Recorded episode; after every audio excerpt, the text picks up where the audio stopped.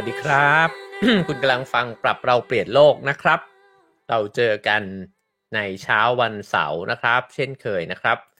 ก็สวัสดีนะครับ วันนี้เราขึ้นต้นซีรีส์ใหม่กันนะครับ แล้วก็จริงๆ ตั้งแต่เรื่องการเรียนรู้นะฮะเราก็สมมุติคล้ายๆกับว่านี่คือห้องเรียนออนไลน์ขึ้นมานะครับ จะว่าไปการศึกษาพอบอกว่าการเรียนก็อาจจะต้องตีความว่าเอ๊ะแล้วมันเรียนยังไงนะฮะสอง คอร์สที่ผ่านมาเนี่ยเรามีการบ้านนะครับ ให้ทำเดี๋ยวมาลุ้นกันนะครับว่าคอร์สนี้จะมีการบ้านให้ทำด้วยหรือเปล่านะครับ แต่ว่าหัวข้อก็เปลี่ยนไปเรื่อยๆนะครับ ในครั้งนี้เนี่ยเราตั้งชื่อซีรีส์นะครับว่าเมื่อฉันฝันเปลี่ยนโลกนะครับ มันมันคือเรื่องอะไรนะฮะพอฟังแล้วอาจจะมีคำถามนิดนึงว่ามันคือเรื่องอะไรกันแน่นะฮะจริงๆแล้วเนี่ยหัวข้อที่จะชวนคุยกันนะครับ ก็คืออยากจะชวนคุยกันกับความฝัน ของคนเราเนี่ยแหละครับว่าจริงๆ ตอนที่เราเป็นหนุ่มเป็นสาวเนี่ยก็มักจะมีความคิดนะฮะว่าอยากจะเปลี่ยนโลกเปลี่ยนสังคมเนี่ยให้มันเป็นไปในแบบที่เราเชื่อแล้วก็เห็นว่ามันน่าจะดีขึ้นได้นะครับ ความฝันก็แตกต่างหลากหลายกันไปนะฮะจริงๆพอเข้าไปทำงานนะครับ บางคนก็ได้ทำงานในลักษณะที่เคยคิดไว้ แล้วก็คิดว่ามันจะมีส่วนในการที่จะเปลี่ยนแปลงโลกเปลี่ยนแปลงสังคมได้นะครับ ในขณะที่บางคนก็อาจจะไปทำงาน ในบริษัทต่างๆนะครับ แล้วก็มีหน้าที่ของตัวเองที่จะต้องทำนะฮะแต่ก็ไอ้เจ้าต่อมของการอยากจะเปลี่ยนโลกเนี่ยมันก็ไม่ได้เปลี่ยนแปลงไปไหนนะฮะก็มีการไปทำงานจิตอาสาต่างๆ นานาด้วยนะครับ วันนี้ก็เลยอยากจะชวนคุยนะครับว่า เอ๊แล้วเราสามารถที่จะใช้ชีวิตเนี่ยไปควบคู่กันเนี่ยนะฮะได้ไหมมันมีวิธีการยังไงบ้างนะครับ แล้วก็รวมถึงมิติที่เวลาที่เราทำงานอะไรสักอย่างหนึ่ง นะฮะไม่ว่าจะเป็นงานของตัวเราเอง หรือว่างานที่ออกไปเปลี่ยนแปลงสังคมเนี่ยนะฮะมันเปลี่ยนแปลงตัวตนของเราเนี่ยไปในลักษณะไหนด้วยนะฮะเพราะฉะนั้นเราจะอยู่กันยาวๆในหัวข้อนี้นะครับถึง 4 ตอนด้วยกัน ก็คิดว่าฟังแล้วเนี่ยน่าจะได้แรงบันดาลใจนะครับในการที่อยากจะเปลี่ยนโลกเนี่ยมีพลังมากขึ้นนะฮะสองก็คือคิดว่าน่าจะเห็นแนวทางว่ามันมีทางเลือกอะไรบ้างนะครับที่เราจะมีบทบาทในการช่วยเปลี่ยนแปลงโลกใบนี้เนี่ย ให้มันดีขึ้นได้ในแบบที่เราสนใจนะครับสามก็คือได้ฟังตัวอย่างนะฮะได้ฟังเคสต่างๆ นานานะครับ ว่าเออมันเคยมีคนทำอะไรมาแล้วบ้างนะครับ แล้วก็สี่ก็คือว่าชวนกันเรียนรู้ด้านในด้วยนะฮะว่า แล้วเวลาที่เราสนใจเรื่องนี้เนี่ยเราควรสำรวจตรวจสอบตัวเองเนี่ยยังไงบ้างด้วยนะครับ วันนี้มีแขกรับเชิญพิเศษนะครับสองท่านด้วยกัน ซึ่งก็เป็นคนที่ทำงานด้านนี้เนี่ยมายาวนานทั้งคู่นะครับ แล้วก็ คิดว่าเป็นแมชที่สนุกสนานแน่นอนนะฮะ ก็ขอแนะนำตัวแขกรับเชิญของเราเลยนะครับ ถ้าเกิดว่าติดตามซีรีส์นี้มาเนี่ยหลายหลายซีรีส์แล้วนะครับ ก็น่าจะคุ้นเคยดีกับแขกรับเชิญคนแรกของเรานะครับ นั่นก็คืออาจารย์เอเชียนะครับ ดรสรยุทธ์รัตนพจนาตนะครับ แล้วก็ซึ่งอะวันนี้บอกตำแหน่งอาจารย์เอเชียสักนิดหนึ่งนะครับ คือผู้อำนวยการธนาคารจิตอาสานะครับ อีกท่านหนึ่งก็เป็นผู้อำนวยการเช่นกันนะครับ นั่นก็คือพี่หนูริ่งนะครับ คุณสมบัติบุญงามอนงนะฮะซึ่งหลายท่านก็น่าจะคุ้นเคยกันดีอยู่แล้วนะครับ เป็นผู้อำนวยการมูลนิธิกระจกเงานะครับ ก็ทำงานเกี่ยวกับเรื่องสังคมนะครับ แต่ว่าคนละแบบแล้วก็คนละ อาจจะบอกว่าคนละมูดกันก็ได้นะฮะแต่ว่าก็เดี๋ยวมาดูกันครับว่ามีจุดร่วมอะไรกันบ้างนะครับ ก็ขอ เปิดตัวแขกรับเชิญของเราเลยครับ สวัสดีทั้งอาจารย์เดเชียแล้วก็พี่หนูริงครับรุสวัสดีครับครับ สวัสดีครับ สวัสดีครับพี่หนูริงสวัสดีครับเอ๋สวัสดีครับท่านผู้ชม ครับผม โอเคครับ ก็เออวันนี้เอขาดเอขาดรูทีนเป็นหนึ่งฮะ บอกว่าให้ให้ผู้ชมช่วยกันแชร์หรือยังโอ้ขอบคุณมากที่เตือนครับครับผมฝากมาช่วยแชร์เรื่องคุ้นเคยฝากช่วยแชร์กันคนละหนึ่งแชร์นะครับ จะได้ จะได้มีคนมาร่วมฟังนะฮะแล้วร่วมเปลี่ยนโลกด้วยกันเยอะๆนะครับ ก็ใครที่ดูอยู่ก็แชร์กันได้เลยนะฮะโอเคครับ วันนี้เนี่ยผมรู้เบื้องหลังมานะครับ ว่าทั้งสองท่านรู้จักกันมาดีอยู่แล้วนะฮะก็เลยมีลูกเล่นนิดนึงว่าแทนที่จะให้แต่ละคนบอกว่าตัวเองทำงานอะไรอยู่ หรือว่าแนะนำตัวสั้นๆนะฮะอยากจะชวนกันสลับการแนะนำนะครับ เริ่มจาก พี่หนูริ่งก่อนก็ได้ครับ อยากให้แนะนำอาจารย์เอเชียสักนิดหนึ่งครับ ว่าอาจารย์เอเชียเป็นใครยังไงมาจากไหนรู้จักกันยังไงครับ โอเคอในในในส่วนตัวก่อนนะ แกเป็นกัลยาณมิตรของผมนะครับ ในทุกปีเนี่ยแกจะนัดผมไปกินข้าวนะครับ แล้วก็เป็นเพื่อนรับฟังนะครับ เวลาเห็นคู่คนเห็นผมเป็นคนที่มีกิจกรรมเยอะแยะคึกคักอะไรเงี้ยนะแต่ว่าจริง ๆ ในบางช่วงตอนเนี่ยผมต้องการเพื่อนสักคนหนึ่งแต่ จริงๆก็มากันสองคนสามคนนะครับ แล้วก็เราก็จะมีโอกาสไปนั่งฟังกัน นั่งคุยกัน ส่วนใหญ่ผมจะไปคุยให้อาจารย์เอเชียฟังนะครับ เอเชียเป็นคนที่น่าจะเป็นคนที่บุกเบิกเรื่องเอ่อเขาเรียกอะไร เรื่องเอ่อเดี๋ยวเขาเรียกชื่ออะไรวะตอนแรกเขาเรียกอะไรจิตวิวัฒน์เหรออ่าจิตวิทยการคบการการพัฒนาจิตนะครับ โดยใช้กระบวนการต่างๆนะครับ แล้วก็ เจอกันสิบกว่าปีแล้วสิบห้าสิบหกปีแล้วนะครับ แล้วก็มีวันหนึ่งเอเซมาชวนผมคุยเรื่องเกี่ยวกับงานนี้แหละ ว่าเราจะส่งเสริมเรื่องยกระดับคุณภาพจิตได้ยังไง จริง ๆ แล้วผมก็ค่อนข้างจะห่างไกลกับเรื่องนี้พอสมควรนะครับ แต่ว่าเอเซก็มาชวนคุยกันนะครับเเราก็มาช่วยกันผลักดันเรื่องงานอาสาสมัครนะครับ ซึ่งต่อมาเราเรียกว่าจิตอาสานะครับ นี่ก็เป็นงานที่เราทำกันมาในอดีต นะครับ ปัจจุบันแกเป็นนายธนาคารซึ่งแปลกมากนะครับ เป็นนายธนาคารที่รวบรวมเวลา เก็บรวบรวมเวลาของผู้คนนะครับ เพื่อที่จะเอาเวลานั้นไปเปลี่ยนแปลงทั้งสังคมแล้วก็เปลี่ยนแปลงทั้งคนที่ฝากเวลาไว้ครับ เอาเท่านี้ครับครับผมโอ้โห แนะนำได้แบบว่า หน้าดาวเลยนะฮะครับอาจารย์เอเชียต้องไม่ยอมแพ้ครับ แนะนำพี่หนูริ่งสักนิดนึงครับ ครับ เวลานึกถึงพี่หนูริ่งเนี่ยผมนึกถึงสามคำนะหรือสามวลี อันแรกก็คือความเป็นมนุษย์ฮะผมรู้สึกว่าแกเนี่ยมีความเป็นมนุษย์มาก ๆ เลยคนหนึ่งนะเออเป็นและและจุดนี้เป็นจุดที่ทำให้ผม ผมทึ่งและเคารพแกมากที่สุดนะเออผมรู้สึกว่าแกเป็นคนรู้นอนรู้ร้อนรู้หนาว เออเนาะกับทั้ง เรื่องของคนอื่น แล้วก็เรื่องของตัวเองเรื่องขององค์กรเออผมรู้สึกว่ามันคนที่มันมีความเป็นมนุษย์เราเรารู้สึกว่าเราอยากอยู่ด้วยอะเออเนาะเออเรารู้สึกว่าเขาเขาทำให้เราเคารพได้เอออันนี้เนี่ยมันมันน่าทึ่งเนาะแล้วผมคิดว่ามัน คือ ข้างนอกอาจจะมีบางเรื่องที่แกดูซับซ้อนนะแต่ว่าพอเข้าใกล้ปุ๊บเนี่ยมันจะ ง่ายแล้วก็ตรงไปตรงมามากเลยเนาะเออผมคิดว่าคนที่มีความเป็นมนุษย์แล้วไม่ไม่ซับซ้อนเนี่ยมัน มันมหัศจรรย์อะเออ เราเราไม่ได้เห็นได้ง่าย ๆ นะเออโดยเฉพาะยิ่งคนที่พอมันอยู่ในอ่าแกก็เป็น Public Figure เนาะเป็นบุคคลสาธารณะอะเออแล้วคนที่บุกเป็นบุคคลสาธารณะ แล้วยังดำรงสิ่งนี้เอาไว้ได้เนี่ยมัน มันก็น่าทึ่งนะ เออ ผมนึกถึงท่านดาไลลามะเนาะแต่เดี๋ยวพี่หนูลิงอาจจะรู้สึกหนาวร้อนร้อนร้อนหรือหนาวเอาไปเปรียบเทียบกับท่านดาไลลามะแต่ผมรู้สึกว่าประมาณนี้เลยนะ คือคือยกตัวอย่างหนึ่งนะ ผมเคยถามหลวงพี่ไพศาลนะ พระไพศาลวิสาโล ว่าเออเนี่ย ผมอยากจะคุยเรื่องนี้ แล้วก็จะคุยกับใครดีปรึกษาใครดีเรื่องสุขภาวะทางปัญญา เรื่องจิตวิญญาณ ชื่อแรกที่พี่หนูหลิงที่ที่หลวงพี่ไพศาลพูดมาคือ ไปคุยกับหนูหลิงสิเออ มันแบบ ไม่ธรรมดานะ เออนะนะผมคิดว่าเนี้ยแล้วเรื่องเรื่องสุขภาวะทางปัญญาเนี่ยเป็นเรื่องของความเป็นมนุษย์ จิตวิญญาณความเป็นมนุษย์ แล้ว แล้วไม่ไม่ไม่เป็นเรื่องผมไม่แปลกใจเลยที่ที่หลวงพี่ไพศาลเอ่ยชื่อพี่หนูหลิงเป็นคนแรกนะครับอืมครับผมคำที่สองเนี่ยก็คือ passionate เนาะหรือว่า passion เนี่ยเนาะเออผมรู้สึกว่าแกมี passion กับสิ่งที่แกทำมากเออมัน มันอาจจะเรียกว่าคนคนส่วนคนส่วนใหญ่อาจจะรู้สึกว่าเยอะเวอร์เนาะเออถ้าแบบถ้าเราตีกราฟเนี่ยแกคงจะเบ้ไปอยู่หน้ากราฟเขาชาวบ้านชาวช่องเขาอะไรเงี้ยเนาะเออแล้วก็ไอความเป็น passion อันเนี้ยมันมันสร้างสรรค์อะไรดีๆงามๆในในโลกเยอะนะครับ อันที่สาม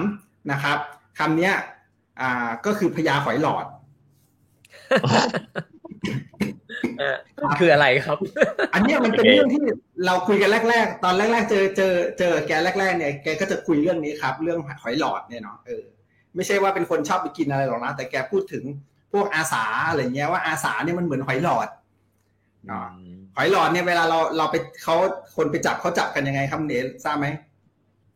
ต้องหยอดอะไรลงไปป่ะครับหอยกระดานไปนะแล้วก็เอาปูนขาวไปโรยๆหวานๆอะแล้วหอยหลอดมันก็จะดึดดึดดึดดึดดึดดึด คันขึ้นมาอะไรหรือไม่รู้คันหรือเปล่านะมันขึ้นมาละเอออะไรเงี้ย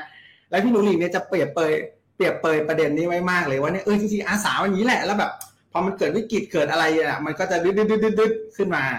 เนี่ยเออครับแล้ว ผมรู้สึกว่าแกเป็นพญาหอยหลอด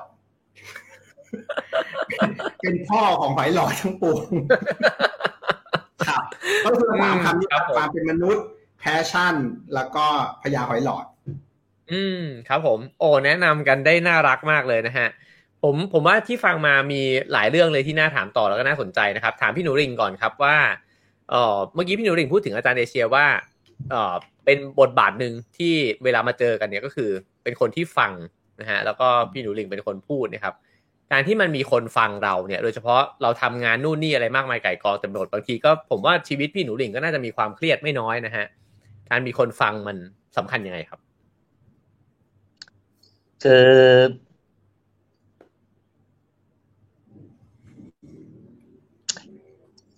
มันเหมือนว่าเราต้องการใครสักคนหนึ่งที่จะทำหน้าที่เป็นตัวสะท้อนตัวเราเอง จริง ๆ เราคุยกับตัวเราเองนั่นแหละ แต่ว่าเราต้องการการยามิตรสักคนหนึ่งนะครับ ที่ที่ที่จะทำหน้าที่ฟังสิ่งที่เราพูด แต่จริง ๆ เสียงนั้นเนี่ย มันจะสะท้อนกลับ เพราะคนที่ฟังเนี่ยเขาจะฟังเฉยๆเลยนะครับจะต้องทำตัวให้เหมือนว่าเขาจะไม่จัดเราไม่ทำไม่ไม่จัดเรานะครับ แล้วก็ซับเราอะดูซับเรา จริง ๆเขาทำหน้าที่เหมือนเป็นตัวเราอีกทุกคนหนึ่งนะครับ ที่ที่แยกร่างอยู่ข้างหน้าก็อยู่ข้างหน้าเรา แต่ว่าเป็นคนอีกคนหนึ่งนะครับ เหมือนเหมือนเหมือนเหมือนเป็นการถอดร่างอะมาอยู่กับในในในเพื่อนที่อยู่ข้างหน้าที่เป็นผู้ฟังนะครับ และกระบวนการนี้มันจะสมบูรณ์ได้ก็ต่อเมื่อว่า เราอะไว้วางใจคนที่อยู่ข้างหน้านะครับ เพราะว่าหากนี่นี่เป็นความยากมากนะ คือเราจะหาคนที่ที่เราไว้วางใจและอยู่ข้างหน้าเราทำหน้าที่เหมือนว่าเป็นตัวเราอีกคนหนึ่งที่กำลังฟังตัวเราอยู่ แล้วเกิดบทสนทนา ระหว่างกันและกัน ซึ่งจริงมันคือคนเดียวกันนะ มันอยู่ในร่างเดียวกัน แต่ว่า เราต้องทบทวนเราเรามีเรื่องแบบนี้อยู่นะเวลาเราพูดเรื่องของเรื่องด้านใน ซึ่งเวลาเราทำงานเยอะๆ หรือในภาวะที่มีความตึงเครียด มันจะมีความขัดแย้งซ่อนอยู่ข้างใน และเราต้องจัดการมันนะครับแต่แต่ว่าในขณะที่เรากำลังดำรงตนอย่างนั้นอยู่เนี่ย เราต้องกดเวลามันขัดแย้งอะต้องมีมีความคิดหนึ่งที่มีดิเรกชันที่ชัดเจน เป็นหลัก นะครับ ส่วนบุคลิกหนึ่งของหรือวิธีคิดหนึ่งอาจจะเป็นบุคลิกรอง แต่ว่ามันจะถูกบุคลิกหลักเนี่ยกดไว้ เราเนี่ยกดตัวเราเอง ดังนั้นการมีเพื่อนสักคนหนึ่งที่เป็นกัลยาณมิตรฟังเราเนี่ย มันจะเป็นการเปิดพื้นที่ให้ตัวเราที่เป็นตัวตัวรองเนี่ย ได้มีเสียงพูดถึงความความที่เขารู้สึกออกมา ความกังวลด้านใหม่ออกมา ก็มีพื้นที่แล้วมันจะทำให้เกิดการรับฟังกัน แล้วมันจะเกิดการ เกิดการเกิดการจริงๆเกิดการรับฟังภายในตัวเราเองนะแล้วก็เกิดการยอมรับกันการและการรับฟังเนี่ยมันจะนำไปสู่การ ถึงแม้ว่ามันเราจะเปลี่ยนแปลงอะไรไม่ได้นะแต่การที่ได้ได้รับฟังตัวเราเอง ผ่านเพื่อนที่อยู่ข้างหน้านั้นเนี่ย มันมันเป็นการสร้างสันติภาพแบบหนึ่งอย่างน้อยสุดเนี่ย เรารู้ตัวเองว่า เรารู้สึกยังไงอีกแบบหนึ่ง ครับ อืมอืมครับผมขอบคุณครับ เมื่อกี้อาจารย์เอเชียพูดมาไม่ธรรมดานะ สิ่งที่พี่หนูหลิงสะท้อนมานี่โคตรแห่งความมหัศจรรย์นะ เออ เวลาเขาพูดเรื่องจิตวิญญาณหรือสุขภาวะทางปัญญาเนี่ยเขามักจะพูดถึงสองสกิลหรือสองทักษะที่เป็นปัจจัยสำคัญเนาะอันนึงก็คือความรู้เนื้อรู้ตัวหรือว่าหรือความรู้สึกตัวเนี่ยเนาะหรือว่า self awareness อีกอันนึงคือ self reflection เมื่อสักครู่พี่นูหลิงเล่ามานี่มันโคตรจะแบบว่า เป็นรูปธรรมที่ชัดเจนมากเลยว่าคนที่มันมี self reflection แล้วก็เห็นปรากฏการณ์ที่มันเกิดขึ้นเนี่ยว่าว่าเป็นยังไงเนี่ย มันมหัศจรรย์มากแล้วเมื่อกี้เนี่ย พี่หนูหลิงเล่าชุดความรู้หลายชุดมากเลยเนาะเรื่องของ dialog เรื่องของ voice dialog เนาะหรือการคุยกับเสียงเสียงภายในอันนี้หลายหลายเรื่องที่เป็นเรื่องทฤษฎีสำคัญสำคัญหลัก ๆ เลยเนี่ยเนาะเออแต่ว่าเล่าในภาษามนุษย์ธรรมดาทั่วไปได้ดีมากครับ อืมตกลงฟังรู้เรื่องนะผมก็รู้สึกแบบที่อาจารย์เอเชียบอกนะครับ คือเล่าเหมือนนักการละครจริงนะฮะ คือเห็นภาพขึ้นมามีตัวเราอีกคนนึงนั่งอยู่ตรงหน้าเราแล้วก็ reflect ไปมาแล้วก็เป็นเพื่อนเราด้วยนะฮะ ก็เห็นภาพเห็นภาพมากขึ้นนะครับถามอาจารย์เอเชียบ้างครับเอ่อเมื่อกี้อาจารย์เอเชียพูดมาคำหนึ่งว่าพี่หนูหริ่งเนี่ยเป็นคนที่มีความเป็นมนุษย์นะฮะ คือผมอยากรู้ว่า เวลาเราทำงานด้านนี้คือจริง ๆ มันก็ทุกด้านนะครับ แต่ว่าวันนี้เราคุยกันโฟกัสที่งานเรื่องสังคมนะฮะความเป็นมนุษย์เนี่ยความรู้รู้รู้ร้อนรู้หนาว รู้สุขรู้ทุกข์ของคนอื่นเนี่ยครับ มันสำคัญยังไงครับ มันทำให้เรื่องรางานสิ่งที่เราทำเนี่ย มันไม่ได้ลอยอยู่ในสูญญากาศ และเราไม่ได้ลอยตัวอยู่เหนือปัญหา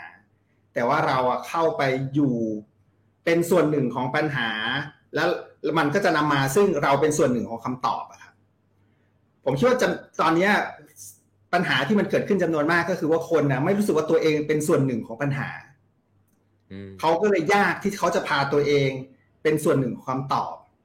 คนมันก็เลยชี้นิ้วไปว่าคนอื่นเยอะแยะเลยอะว่าปัญหามันเพราะอย่างนั้นอย่างนี้ไม่ว่าจะเป็นเรื่องเจนเรื่องอะไรต่างๆ มากมาย ถ้าเกิดเขาเห็นว่าจริง ๆ แล้วเขาเป็นส่วนหนึ่งของของกระบวนการ แล้วก็เป็นส่วนหนึ่งของเรื่องราว เป็นส่วนหนึ่งของโลก แล้วมันเป็นส่วนหนึ่งของปัญหาที่มันเกิดขึ้นตอนนี้ทุกคนมีส่วนร่วม เพราะฉะนั้นเนี่ยทุกคนก็ต้องมีส่วนร่วมในการพาโลกเราสังคมเราออกจากปัญหา แล้วไอ้ความเป็นมนุษย์เนี่ยมันก็เลยสำคัญ อันด้านหนึ่งนะอีกด้านหนึ่งก็คือว่ามันเห็นความเป็นมนุษย์ในตัวคนอื่น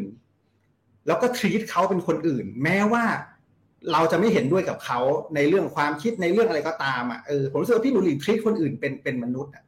แน่นอนนะมันอาจจะมีความโกรธความเกลียดอยู่บ้าง แต่ว่ามันไม่ได้เกลียดชังแบบเข้าไส้แล้วก็ไปด่าว่าจนเขาหมดความเป็นมนุษย์เออ มันผมคิดว่านี่มันมัน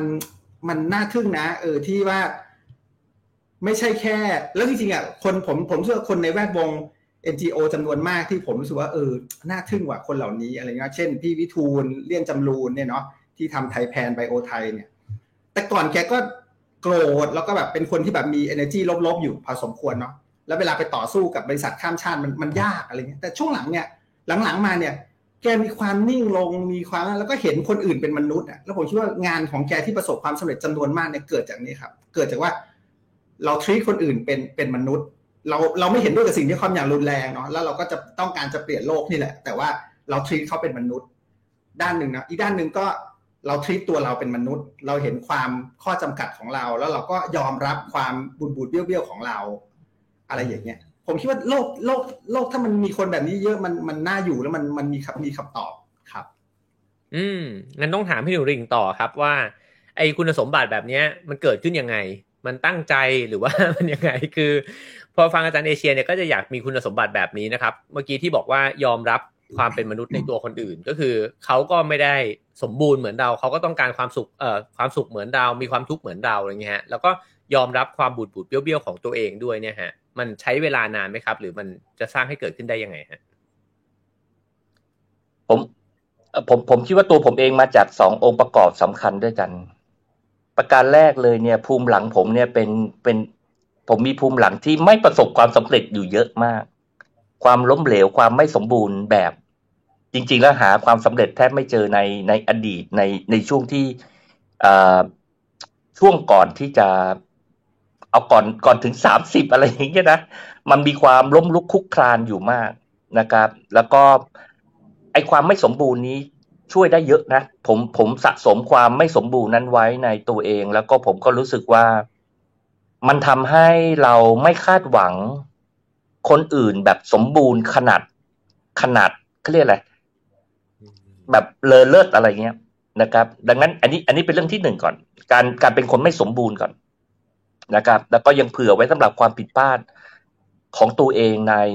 ในการใช้ชีวิตในปัจจุบันแล้วก็ในอนาคตไว้ นี่เรื่องที่หนึ่งอันที่สองเนี่ย ผมคิดว่าพื้นฐานการได้ได้เรียนละครครับเรียนเรียนการละครนะครับ แล้วก็โดยเฉพาะวรรณกรรมวิจารณ์อะไรทั้งหลายเนี่ย มันทำให้เรามีโอกาส มีโอกาสเข้าใจสภาวะของตัวละครซึ่งละครก็คือคือคนนั่นแหละ การเรียนรู้ละครก็คือการเรียนรู้มนุษย์นั่นแหละมนุษย์และสังคม ดังนั้นเนี่ยเราเราก็มีโอกาสที่จะเข้าไปอยู่ในสถานะของตัวละครอื่นนะครับ แล้วการที่เราเข้าไปเป็นตัวละครอื่น เราจะเข้าใจเงื่อนไขต่าง ๆทำไมเขาถึง คิดและเชื่อแบบนั้นทำไมเขาถึงกระทำแบบนั้นนะครับ ดังนั้นเนี่ยไอการไอการได้มีโอกาสเข้าใจเบื้องหลังของของคนของตัวละครที่หลากหลายเนี่ย ผมคิดว่านี่เป็นเป็นสิ่งที่ทำให้เราเข้าใจมิติ หรือที่มา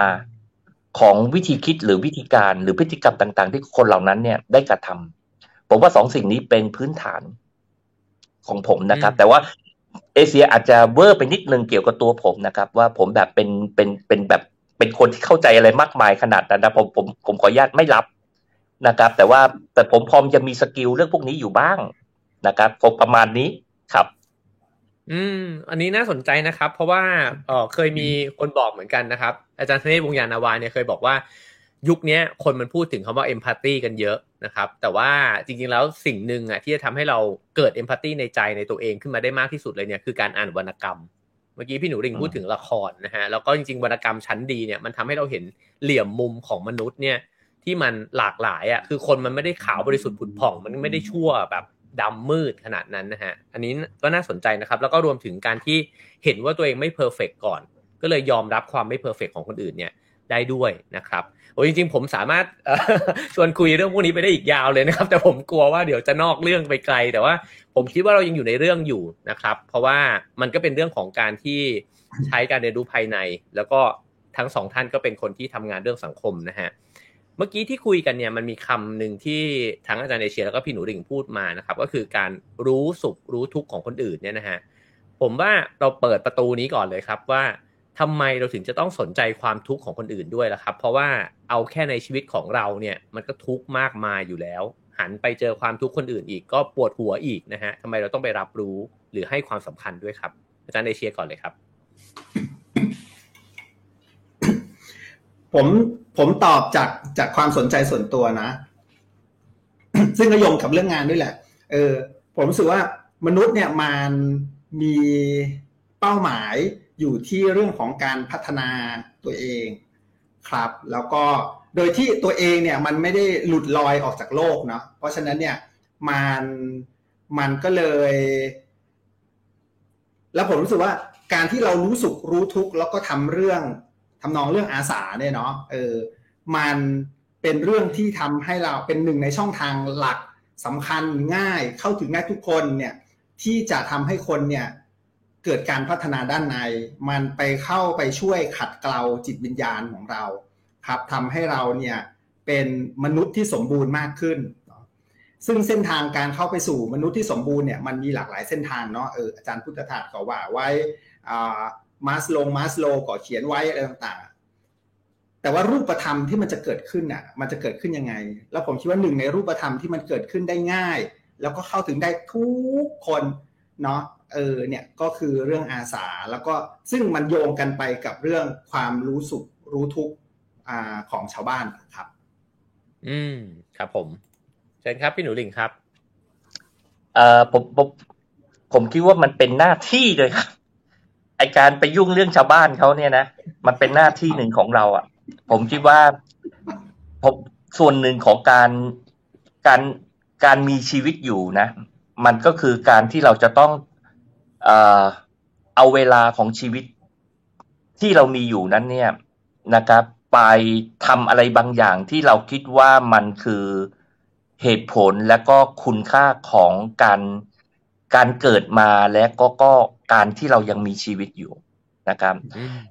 หนึ่งในเหตุผลที่ผมยอมให้มันเป็นคุณค่านั้นก็คือการที่ผมคิดว่าที่ผมเกิดแล้วก็ดำรงอยู่ได้ทุกวันนี้ก็เกิดจากการที่ คนคนก่อนหน้านี้เขาได้สร้างสรรค์บางอย่าง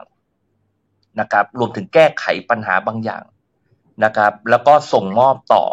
มามาเป็นรุ่นรุ่นต่อมาทำให้เรามีชีวิตที่ดี ต่อให้เราจะคิดว่าชีวิตที่ตอนนี้ดีหรือไม่ดียังไงก็แล้วแต่เนี่ย แต่เมื่อย้อนกลับไปในอดีตเนี่ย ผมคิดว่าชีวิตในปัจจุบันเนี่ยมันได้รับการหมายถึงสังคมนะครับ และวัฒนธรรมต่าง ๆ มันได้รับการพัฒนา แล้วก็ส่งต่อกันมานะครับ ดังนั้นเนี่ยเราใช้โอกาสนั้นนะครับ ที่คนอื่นได้สร้างสรรค์ แล้วก็คลี่คลายปัญหาไว้นะครับ แต่แน่นอนมันหลงเหลือปัญหา มันยังหลงเหลือโจทย์ที่เราจะต้องทำต่อไป ดังนั้นเนี่ยเราเพียงแต่รับจากอดีตนะครับ เมื่อเราถึงอยู่ตรงนี้ เรามีหน้าที่ ถ้าเรารับจากอดีตได้ เราต้องแน่นอนเลย เราต้องมีเหตุผลในการที่เราจะต้องทำหน้าที่บางอย่าง และเหตุผลที่ผมเลือกตรงนี้ก็คือ ผมคิดว่าการที่เราได้มีส่วนร่วมในทางสังคมนะครับ การช่วยเหลือคนนะครับ ในในแบบต่างๆนั้นแต่ละคนก็มีวิธีการที่แตกต่างเงื่อนไขที่แตกต่างกันไป แต่ผมอาจจะมีโอกาสในฐานะที่พื้นที่ทำงานที่งานที่ทำอยู่รวมถึงมิตรสหายกองทัพของผมเนี่ย นะครับ ผู้คนจำนวนมากที่อยู่แวดล้อมผมเนี่ยเขาเราเรามีกลุ่มก้อนเรามีองค์กรนะครับ มีทรัพยากรที่จะช่วยเหลือผู้คน ดังนั้น นี่นี่เป็นนี่เป็นสิ่งที่ผมคิดว่า ถ้าไม่ทำนี่แย่เลยนะ เพราะว่าผมมีโอกาสมากกว่าคนอื่นมาก ๆ ไม่ทำไม่ได้ เรื่องบางเรื่องถึงขนาดนั้นว่า ไม่ทำไม่ได้ แต่ไม่ได้แปลว่าทำทุกเรื่องนะ แต่ไม่ทำไม่ได้ ดังนั้นเนี่ย เอแล้วก็เอเชียก็จะเห็นว่า ผมวุ่นวายมากเลย เพราะว่าผมมีฐานคิดเรื่องนี้อยู่เป็นหลัก ดังนั้นเนี่ย ถ้าถ้าผมปล่อยให้นั้นมันผ่านไปนะโดยที่ผมไม่ขยับอะไรเลย หรือไม่ไม่พยายามเฝ้าเฝ้าแล้วก็ follow มันนะเพื่อวันหนึ่งเราจะไปจัดไปจัดการมันเนี่ย ผมผมจะรู้สึกผิดผิดรู้สึกผิดนะครับ เหมือนเหมือนบอลมันตกอยู่บนขาแล้วคุณไม่เลี้ยงบอลไปเนี่ย ผมแบบติดมันจะติดขัดมากนะครับ อันนั้นก็ถือเป็นเป็นการทำหน้าที่ของตัวเองครับ อืมครับผมแฮชแท็กงานของชาวบ้านเรื่องของชาวบ้านคืองานของเรา ครับ ดีฮะดีฮะดี ใช่เลยคมมาก ครับผม อืมพี่หนูนี่บอกเป็นหน้าที่เลยนะฮะ แล้วก็เอ่อชวนให้คิดถึงว่ามันก็เป็นคำตอบเหมือนกันนะครับ เพราะว่าบางคนเนี่ยโหวงโหวงทำงานไปพักหนึ่งแล้วแบบเอ๊ะตกลงแล้วความหมายของชีวิตฉันคืออะไร พี่หนูริ่งเหมือนพยายามจะบอกว่าการที่เราไป ทำให้ชีวิตคนอื่นเนี่ยเขาดีขึ้นหรือว่าอยู่ด้วยกัน แล้วก็ทำให้สิ่งต่างๆมันดีขึ้นเนี่ย อันนั้นแหละอาจจะเป็นคำตอบนะฮะว่าเราเกิดมาทำไมนะครับ แล้วก็มันก็เลยเป็นหน้าที่ด้วยนะฮะอืมครับแล้วมันอย่างนี้ด้วย เวลาคุณไปช่วยคนอื่นได้อะ คุณจะรู้สึกว่าคุณคุณช่วยตัวเองด้วยนะคือมันดีขึ้น มันมันรู้สึกว่า เออ มันเออเราเราเราดีขึ้นน่ะนะครับ จะจะบอก แต่ว่าก็มีคนแซวกันว่ามันเป็นการก็เลยเป็นเป็นการ เป็นการบำบัดความใคร่ทางศีลธรรมอะไรอย่างเงี้ยนะว่ากันไปนะครับ แต่ว่าโดยโดยส่วนตัวผมคิดว่ามันไม่ใช่เรื่องแบบนั้น แต่ว่ามันเป็นเรื่องของหน้าที่นะครับ แล้วเราก็เกื้อกูลกันแบบนี้แหละนะครับเกื้อกูลกันแบบนี้ในสังคมครับ อืมครับ สนใจครับเมื่อกี้คปรับระเด็นที่บอกว่าเวปลาระเด็นมันอยู่ที่เป้าหมายครับพี่ คือ action การลงมือทำมันอาจจะเหมือนกัน ถ้าเป้าหมายเราเพื่อว่าไปช่วยคนอื่น เพื่อเรารู้สึกดีขึ้นเนี่ย อันเนี้ยมันจะเป็นการบำบัดความใคร่ของเรา แต่ที่บอกว่าเราไปทำเพราะว่าเรารู้สึกว่ามันเป็นหน้าที่มันเป็นสิ่งที่ควรจะทำแล้วผลพลอยได้อะมันคือความรู้สึกดี อันเนี้ยมันใช่ครับอืมโอเค อืม อืม ครับผม มาถึงนิยามเลยดีกว่าฮะ ว่าถ้าเราจะนิยามคำว่าจิตอาสา เมื่อกี้เออพี่หนูหลิงพูดมาผมก็จำได้ว่าสมัยเด็กๆ ผมก็ได้ยินคำว่าอาสาสมัครใช่ไหมครับแล้วอยู่ๆมันก็เปลี่ยนมาเป็นคำว่าจิตอาสา ได้ข่าวว่ามีใครสักคนในที่นี้นะฮะคิดคำนี้ขึ้นมานะครับ ก็ขอให้เผยตัวออกมาด้วยนะฮะแล้วก็ช่วยอธิบายให้ฟังนิดนึงครับว่า มันหมายความว่าอะไรครับ จิตอาสาเนี่ยครับเชิญคุณผู้นั้นเลยฮะขอแล้วนะครับจริงๆมีผู้ผู้ร่วมสมคบคิดอยู่อีกหนึ่งรายนะครับ ก็คืออาจารย์หนุ่มนะครับธีรพลเต็มอุดมนะครับ ที่มาในมาในอ่าสิอาทิตย์ที่แล้วนะครับครับก็ คือเราทำงานเรื่องอาสาสมัครกันมาเนี่ยครับ แล้วก็อ่าตอนนู้นเนี่ย ตอนที่ผมเจอพี่หนูริงใหม่ ๆ เนี่ยนะครับ ตอนนั้นเนี่ยอ่าเรื่องราวความการอาสาสมัครงานอาสาสมัครในประเทศไทยเนี่ยมันมันตกต่ำมาก ตกต่ำจนถึงเรียกว่าผมคิดว่าถึงก้นแล้วล่ะนะครับตัวอย่างหนึ่งเนี่ยที่พี่หนูหลิงมาเล่าให้ผมแล้วผมจำแม่นเลยเนี่ยก็คือว่าสมัยนู้นเนี่ย ตอนเจอกันใหม่ๆ ตอนรถไฟฟ้ามันเปิดเพิ่งเพิ่งได้ไม่กี่ปีโอ้โหโบราณมาก รถไฟฟ้าเปิดได้ไม่กี่ปีเนะครับ แล้วมันก็พี่หนูหลิงเล่าว่าวันหนึ่งเนี่ยแก แต่ก่อนออฟฟิศแกอยู่สุขุมวิทนะเออแกขึ้นรถไฟฟ้า แล้วก็พอแกเห็น มันก็มีผู้ชายคนหนึ่งครับ ลุกขึ้นยืนนะครับต่อถึงสถานีก็มีลุกขึ้นยืนนะครับ แล้วก็เดินออกจากตู้ไปครับ แล้วแกก็เห็นเดินนี่ชอบสอดสู่รู้เรื่องชาวบ้านนะเห็นเดินตามเขาออกไป ปรากฏเขาไปเข้าอีกตู้หนึ่ง แกก็งงอะไรวะผู้ชายคนนี้มันอะไรวะมันลุกขึ้นมาแล้วไปยืนอีกไปอีกตู้หนึ่งปรากฏอ๋อพอคุณดูเนี่ยก็บอกว่าผู้ชายคนเนี้ยเขาลุกขึ้นยืนให้ผู้หญิงนั่งนะครับ แล้วสมัยหน้ามันน่าอายถึงขนาดเนี้ยครับ ว่าแบบคือสมัยนู้นเนี่ยเราคุยเราคุยกันเลยว่า ภาพของอาสาสมัครเนี่ยคือคนโง่คือคือคนซึ่งแบบไม่รู้จักดูแลตัวเอง ไปช่วยเหลือคนอื่นทำไม เนี่ยครับเออแล้วก็ถึงขนาดเกิดปรากฏการณ์แบบนี้ขึ้นอะ คือ แทต่างจากปัจจุบันนะปัจจุบันคนก็แบบขึ้นปุ๊บก็หลับไม่รู้หลับจริงหลับปลอมไม่ลุก แต่ว่า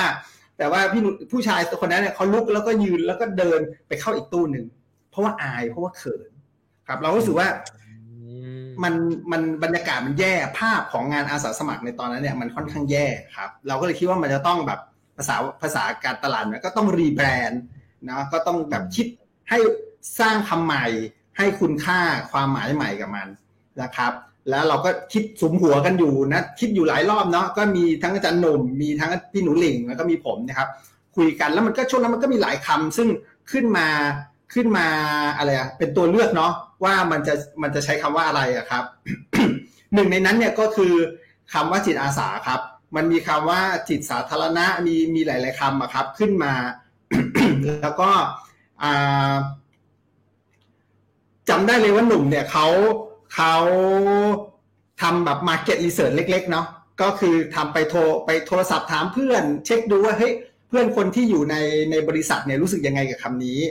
ครับว่าเอ้ยมันแบบดูสูงส่งเป็นธรรมะอะไรหรือเปล่าอะไรเงี้ยแล้วก็เพื่อนเขาบอกเฮ้ยมันโอเคนะฟังดูมันก็แบบดูมันโอเคดี ก็เลยเราก็เลยเลือกคำนี้กัน แล้วก็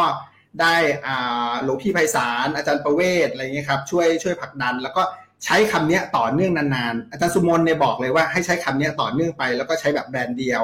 นี่ครับคำนี้ก็เลยเริ่มติดตลาดมาจนคนนู้นคนนี้คนนั้นเอาไปใช้เนี่ยครับสาเหตุที่เลือกคำนี้ตัวหนึ่งก็คือว่าตอนนั้นอะทางทีมอาจารย์หนุ่มกับผมเนี่ยทำแผนงานพัฒนาจิตเพื่อสุขภาพ คือทำเรื่องสุขภาวะทางปัญญาครับ และเรา มันก็มีคำคิดการคิดคำใหม่ขึ้นมาหลายคำนะครับ เช่น จิตวิวัฒน์จิตตปัญญา จิตปัญญาศึกษาครับ และจิตอาสาเนี่ยก็เป็นหนึ่งในซีรีส์นั้น แล้วก็ เป็นคำซึ่งเราคิดว่าอยากจะให้ความหมายกับมัน ไม่ใช่ว่าเป็นเรื่องของการที่คนออกไปทำอะไรดี ๆ เท่านั้นนะแต่ว่าทำแล้วเนี่ยมันต้องมาขัดเกลาจิตใจทำให้เราเนี่ยเป็นคนที่น่ารักขึ้นเนาะพี่หนูหลิงนี่ชอบใช้คำนี้นะคำว่าคนน่ารักขึ้นอะก็คือเนี่ยตัวเล็กลงอัตราอีโก้ลดลง แล้วก็ไปช่วยขวดช่วยช่วยเหลือคนอื่นได้จริง ๆ ครับ อืม ครับผมพี่หนูหลิงมีอะไรอยากจะเสริมในแง่มุมนี้ไหมฮะ จิตอาสาหรือว่างานอาสาสมัครมันคืออะไรครับ ผมผมต่อเนื่องที่มันช่วงที่มันจุดติดจริง ๆ เนี่ย มันช่วงปีสี่เจ็ดไปปีสี่เจ็ดที่เกิดเหตุการณ์สึนามิ ตอนนี้ผมอยู่เขาหลักนะอาจารย์อ่าผมตอนที่ผมไปเป็นอาสาสมัครทำศูนย์ประสานงานอาสาสมัครสึนามิที่เขาหลักเนี่ย ก็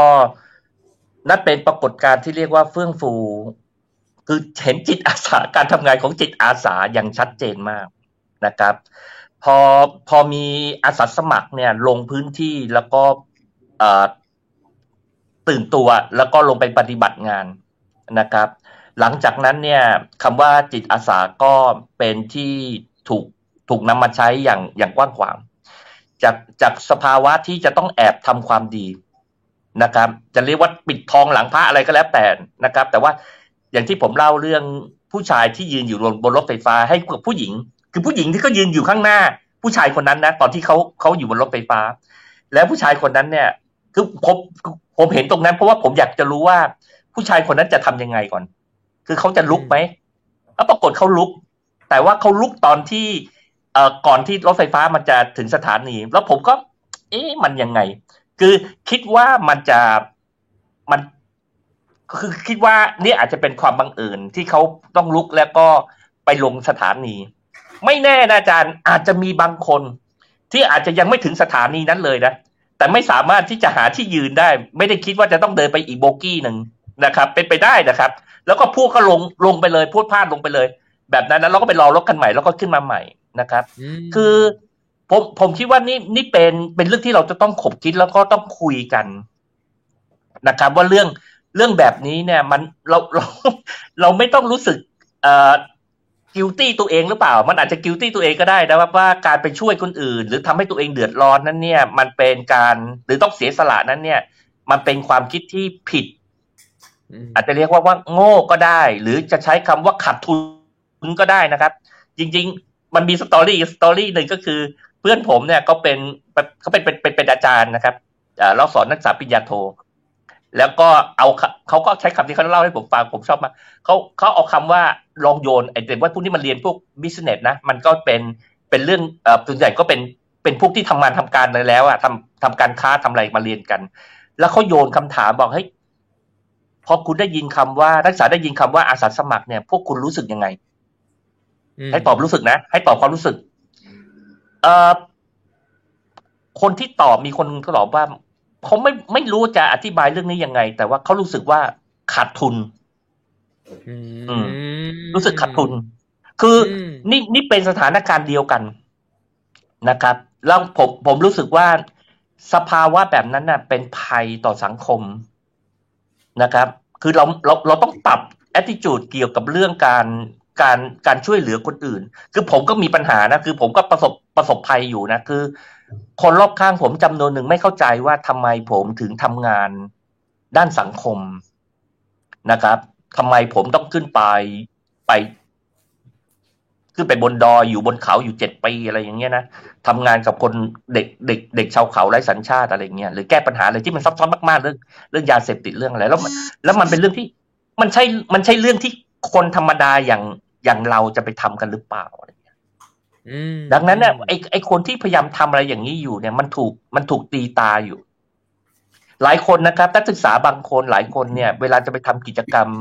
ไปออกค่ายไปอะไรต้องหลอกหลอกพ่อแม่นะผมนี่มีอาสาสมัครที่มาขึ้นมาเป็นครูครูครูอาสาบนดอยเนี่ยเขาไม่ได้บอกคนที่บ้านนะว่าจะมาเป็นครูอาสาเขาบอกว่าจะไปเที่ยวกับเพื่อน อืมเขาไม่กล้ามาบอกคนที่บ้านว่า เรียกเขาจะขึ้นดอยนะแล้วบนนั้นจะไม่มีโทรศัพท์นะ ไม่มีสัญญาณนะ ใช้ชีวิตแบบไปนอนบ้านชาวบ้าน แล้วก็ไปทำกิจกรรมกับชาวบ้านกับเด็ก ๆ อะไรเงี้ยคือเขาไม่เขาเขาไม่แน่ใจว่า สังคมจะเข้าใจยอมรับสิ่งนี้ได้หรือเปล่า ดังนั้นเนี่ยการมันอาจจะต้องปรับทั้งหลายอย่างนะครับ แต่ว่าสิ่งนั้นก็คือการสร้างให้คนรู้สึกว่ามัน คนรู้สึกว่าการกระทำดังกล่าวนั้น เนี่ย มันมันไม่ได้เลวร้ายนะไม่ใช่การกระทำที่เลวร้ายอืมไม่ไม่ใช่เรื่องสิ่งที่โง่เขาหรือขาดทุนอ่ามีอีกเคสหนึ่งผมขออนุญาตต่ออีกหน่อยหนึ่งผมเคยทำค่าย ค่ายเด็ก ซึ่งเป็นลูกของนักกิจกรรมคนเดือนตุลา อืมอืมครับเอ่อรุ่นพี่ผมคนหนึ่งเนี่ย ซึ่งเป็นคนเดือนตุลาเนี่ย มาปรึกษาว่า เนี่ยลูกๆเขาเริ่มโตแล้วนะครับ เริ่มโตแล้วทีนี้ปัญหาอย่างนี้คือว่า พวกพ่อแม่ที่เป็นคนเดือนตุลานั้นเนี่ยเขามีปัญหาในการที่จะเล่าเรื่องของตัวเองในอดีต ที่มีความเกี่ยวพันทางการเมือง ในเหตุการณ์6ตุลาแล้วเข้าป่าอืมว่าไอ้เรื่องแบบนี้เขาคุยกับลูกไม่รู้เรื่องนะครับ แล้วเขาอยากจะทำกิจกรรมทำค่าย เพื่อจะให้เด็กเนี่ยรู้สึกว่าการการที่การที่ได้มองเห็นเรื่องของคนอื่นหรือสังคมเนี่ย มันเป็นเรื่องที่ดี แต่ว่าตอนที่พี่คนเนี้ยเขาชื่อพี่ก้อยนะตอนนี้แกเสียชีวิตไปแล้วแกมาเล่าให้ผมฟังบอกว่าหนูลิงทำยังไงก็ได้ ไม่ให้ลูกหลานของพวกเราอะ รู้สึกว่าพ่อแม่ของเขาเนี่ยทำสิ่งที่เลวร้ายอะอืม อืมนะประมาณนี้แหละดังนั้นผมผมคิดว่าเรามีปัญหาพื้นที่ของคนที่พยายามจะอยากจะเห็นสังคมที่ดีงาม และเขาลงไปปฏิบัติการหรือ หรือไปช่วยคนหรือไปทำอะไรก็ได้แล้วแต่ที่ที่อยู่ภายใต้อุดมคติเนี่ย บางทีมันเป็นสิ่งที่ชั่วร้ายอืม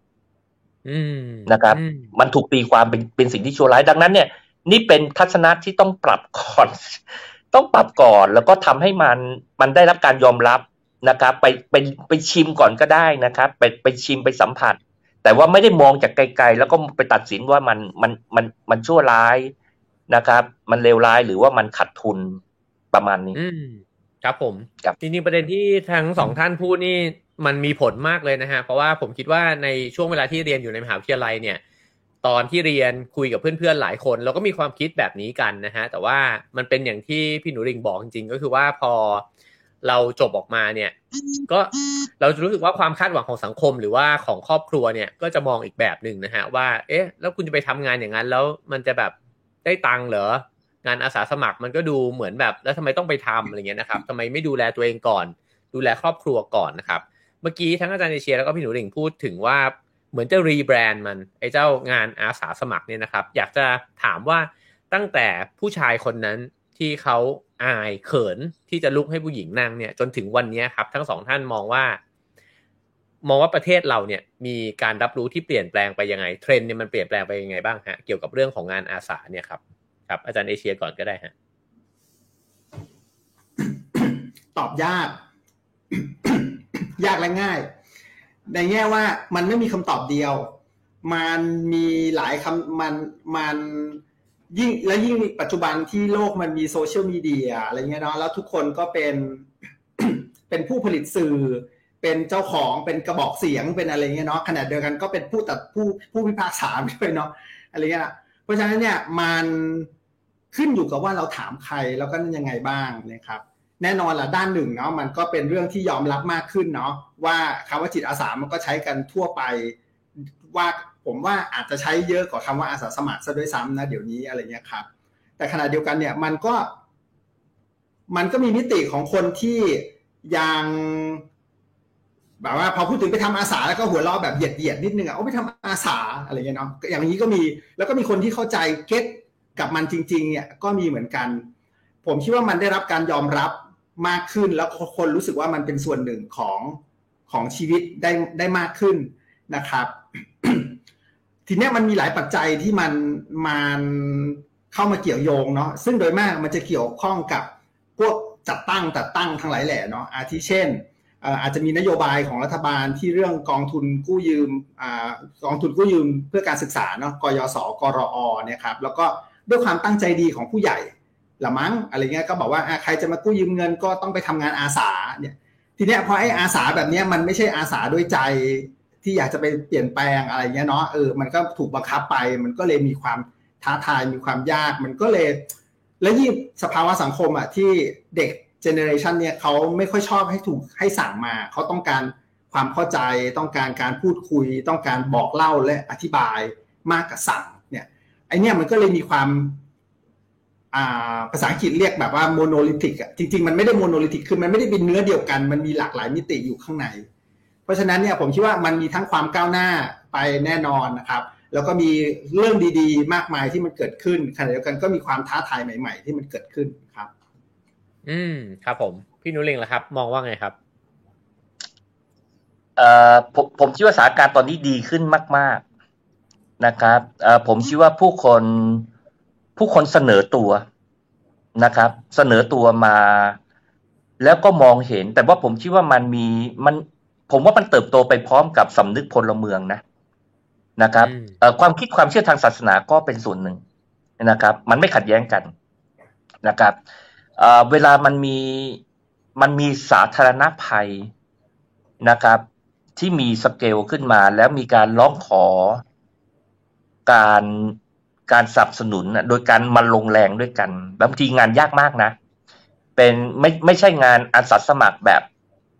มาแวบๆบอะไอ้แวบๆก็ก็เป็นประโยชน์อยู่ แต่ว่า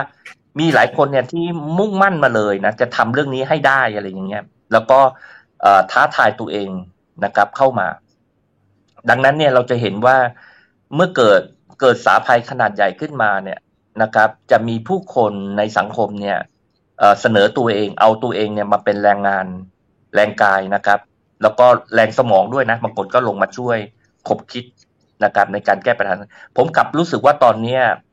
งานด้านอาสาสมัครเนี่ยกลายเป็นเนื้อเดียวนะครับ มีที่ทางที่ที่ได้รับการยอมรับสูงนะครับ มีเกิดกระแสที่เรียกว่า CSR นะครับ ภาคธุรกิจเนี่ยได้มองปัญหาเหล่านี้ นะครับ และเวลาเราพูดถึงอาสาสมัครหรือจิตอาสาหรืออะไรทำนองนี้นะ มันอาจจะไม่ใช่แค่เรื่องการเอากาย เอาแรงกายอะมันลงแรงเหมือนเหมือนภาพจำที่เราคิดถึงพวกงานค่ายสร้างใช่ไหมเป็นพวกงานค่ายสร้างแต่ว่าเออมีคนช่วยกันขบคิดเยอะนะ ในการที่จะแก้โจทย์ปัญหาต่างๆ ผมยกตัวอย่างเช่น มีบริษัทที่เกี่ยวข้องกับเรื่องอุตสาหกรรมอยู่ในแวดวงอุตสาหกรรมนะครับ เขาตามประเด็นเรื่องที่ผมไปทำเรื่องงานไฟป่านะครับ เรื่องการดับไฟป่าที่ภาคเหนือมาสองปีแล้วทีนี้เนี่ย ผมชี้ปัญหาใหญ่อันหนึ่งที่ผมยังแก้แก้ไม่ตกก็คือ ผมมีปัญหาว่าผมจะเอาอุปกรณ์น้ำนะครับ แล้วอุปกรณ์ทั้งหลายที่ใช้ในการดับไฟป่าเนี่ย เข้าไปหน้างานได้ยังไงโดยที่ที่ประหยัดพลังงานที่สุด ซึ่งผมคิดว่าถ้าเราสามารถขน สิ่งเหล่านี้ได้เพียงพอโดยเฉพาะน้ำเนี่ยเข้าสู่หน้างานได้เพียงพอ ซึ่งจริงๆมันก็ไม่ได้มากมายนะ แต่ว่ามันตอนนี้เราใช้แรงงานมนุษย์อะแบกกันเข้าไปขึ้นเขาไปนะครับ ซึ่งมันหนักมากโหดมากเป็นงานที่หนักหน่วงมากดังนั้นมันมีบริษัทบริษัทหนึ่งพยายามจะตีโจทย์ว่าทำยังไงเขาจะขนเอาน้ำเนี่ยเข้าไปโดยการใช้โดรน แต่ว่าการบินโดรนในแบบปกตินี้บินไม่ได้นะครับ มันไม่ใช่แค่เครื่องตัวเล็กตัวใหญ่นะแต่ว่า ระบบวิทยุสื่อสารที่คุณจะควบคุมโดรนนั้นเนี่ยคุณจะคอนโทรลไม่ได้ เพราะว่ามันผ่านไปหลายภูเขามาก ดังนั้นเนี่ยไอไอรัดไอไอสัญญาณที่มันจะส่งไปถึง แล้วก็สั่งให้มันดรอปน้ำลงมาเนี่ย ทีละห้าลิตรสิบลิตร เนี่ย มันมันเป็นคือไม่ได้ไม่ได้ไปดับไฟนะ แต่เอาลงมาใส่แกลลอนน้ำลงมาวาง เพื่อให้อาสาสมัครเนี่ยเอาน้ำตรงนั้นไปดับไฟแบบละเมียดหรือมันจะประหยัดประหยัดน้ำมากเอ่อเนี่ยมันต้องการคนอะไรแบบเนี้ย เข้ามาช่วยขบคิด แก้ปัญหา ครับ อย่างเงี้ยผมก็คิดว่า ไอ้ความรู้สึกที่อยากจะมีส่วนร่วมเนี่ย ผมคิดว่าเป็นเป็นจิตอาสาแล้ว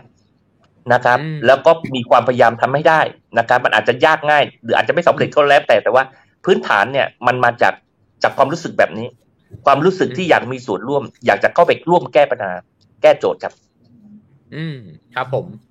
เราคุยกันถึงเรื่องงานเปลี่ยนโลกนะฮะแล้วก็ตั้งชื่อตอนไว้แบบนั้นนะฮะอยากจะถามทั้งสองท่านเลยนะครับว่า เวลาเรามีความฝันอยากจะเปลี่ยนโลกเนี่ย แล้วเราก็มองไปจริง ๆ มองย้อนไปในประวัติศาสตร์ มองย้อนไปเอ่อมองถึงคนที่เขาทำงานเรื่องเหล่านี้อยู่ในปัจจุบันนะครับ ไม่ว่าในแง่มุมไหนๆสิ่งแวดล้อมการเมืองสังคม ความเป็นอยู่ของผู้คนนะฮะเรามองไปเห็นเนี่ยเราก็รู้สึกว่าโอ้โห แก้กันมาหลายปี บางคนอาจจะบอกว่ามันก็ไม่ได้ดีขึ้นไม่ได้ไปไหนนะฮะบางคนก็อาจจะบอกบอกเหมือนที่อาจารย์เอเชียบอกเมื่อสักครู่ว่าก็มีทั้งดีแล้วก็ไม่ดีอะไรเงี้ยนะฮะแล้วก็เห็นทั้งชีวิตความเป็นอยู่ ทั้งความเหนื่อยยากลำบากเนี่ย บางทีพอมองมองไปแล้วแบบ อืม แล้วฉันจะทำทำไมวะโลกก็ไม่เปลี่ยน ชีวิตก็ลำบาก มีคำตอบไหมครับว่าไองานเปลี่ยนโลกตกลงแล้ว มันเปลี่ยนได้บ้างไหมแล้วก็มีความหวังอะไรบ้างไหมครับ ครับพี่หนูลิงก่อนบ้างก็ได้ครับ ผมผมคิดว่า ผมผมว่ามันเปลี่ยนนะคือในในแวดวงนัก นักกิจกรรมมันจะมีเคสกรณีคำพูดเรื่องของกรณีเอครูโกมลคิมทองนะ ที่พูดถึงอิฐก้อนแรกที่ลงไปในหลุมอะแล้วก็ค่อยๆมีอิฐก้อนต่อไปเนี่ย ซ้อนขึ้นมามากขึ้น แน่นอนอะ ปัญหามันก็เป็นเรื่องท้าทายใช่ไหมครับ ว่าขนาดคนรุ่นผ่านผ่านมายังแก้ไม่ได้ ดังนั้นเนี่ยมันก็ตกเหลือมาถึงที่รุ่นของเรา ดังนั้นเนี่ย ในบางช่วงตอนเนี่ย ผมก็รู้สึกนะว่ามันดูเหมือนว่ามันยังมันไม่เปลี่ยนแปลงแต่จริง ๆ มันเปลี่ยนนะครับ การที่มีคนกลุ่มหนึ่ง หรือใครบางคนที่เริ่มต้นก่อนนะครับ แล้วมันยังไม่เปลี่ยน ดูเหมือนไม่เปลี่ยนอะไรเลย แต่ว่ามันจะมันจะมันจะนำทางปุยทางแล้วมันจะมีคนที่สองที่สามที่สี่นะครับ ก็เหมือนอิฐก้อนหนึ่งที่ลงไปในเหมือนโคมโกมลคิมทองที่ อุทิศตนเองนะครับ ลงไปทำงานที่เกี่ยวกับเรื่องการศึกษาในชนบทนะครับ แต่ว่าโอเคครูโกมลก็เสียชีวิต แต่ว่าแต่ว่าการการการกระทำของครูโกมลและการก่อเกิดของมูลนิธิโกมลกิมทองนั้นเนี่ย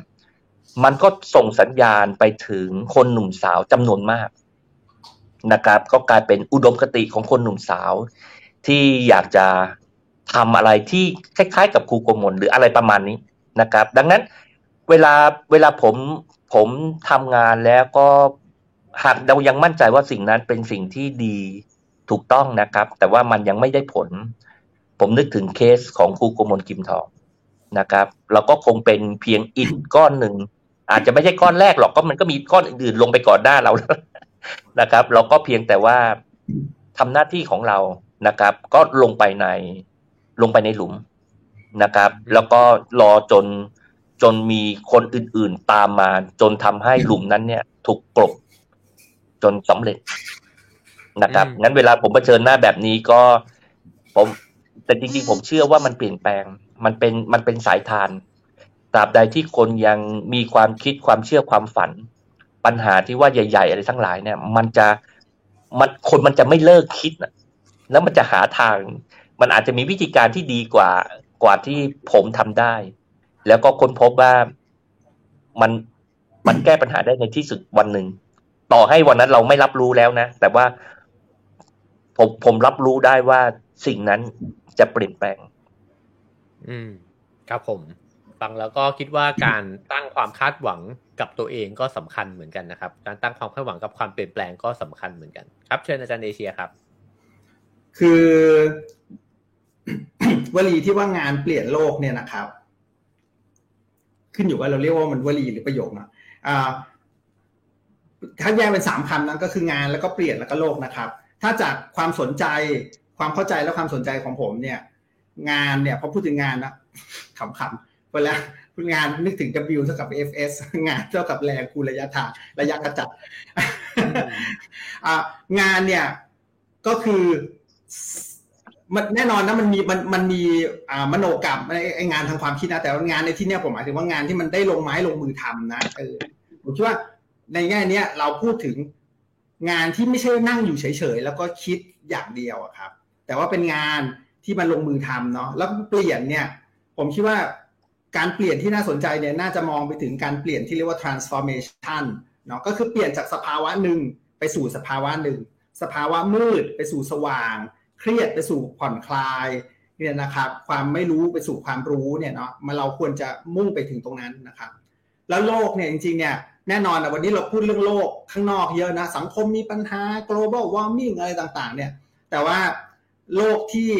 ผมสนใจเนี่ยก็คือโลกโลกที่เรียกว่ากายกับใจนี้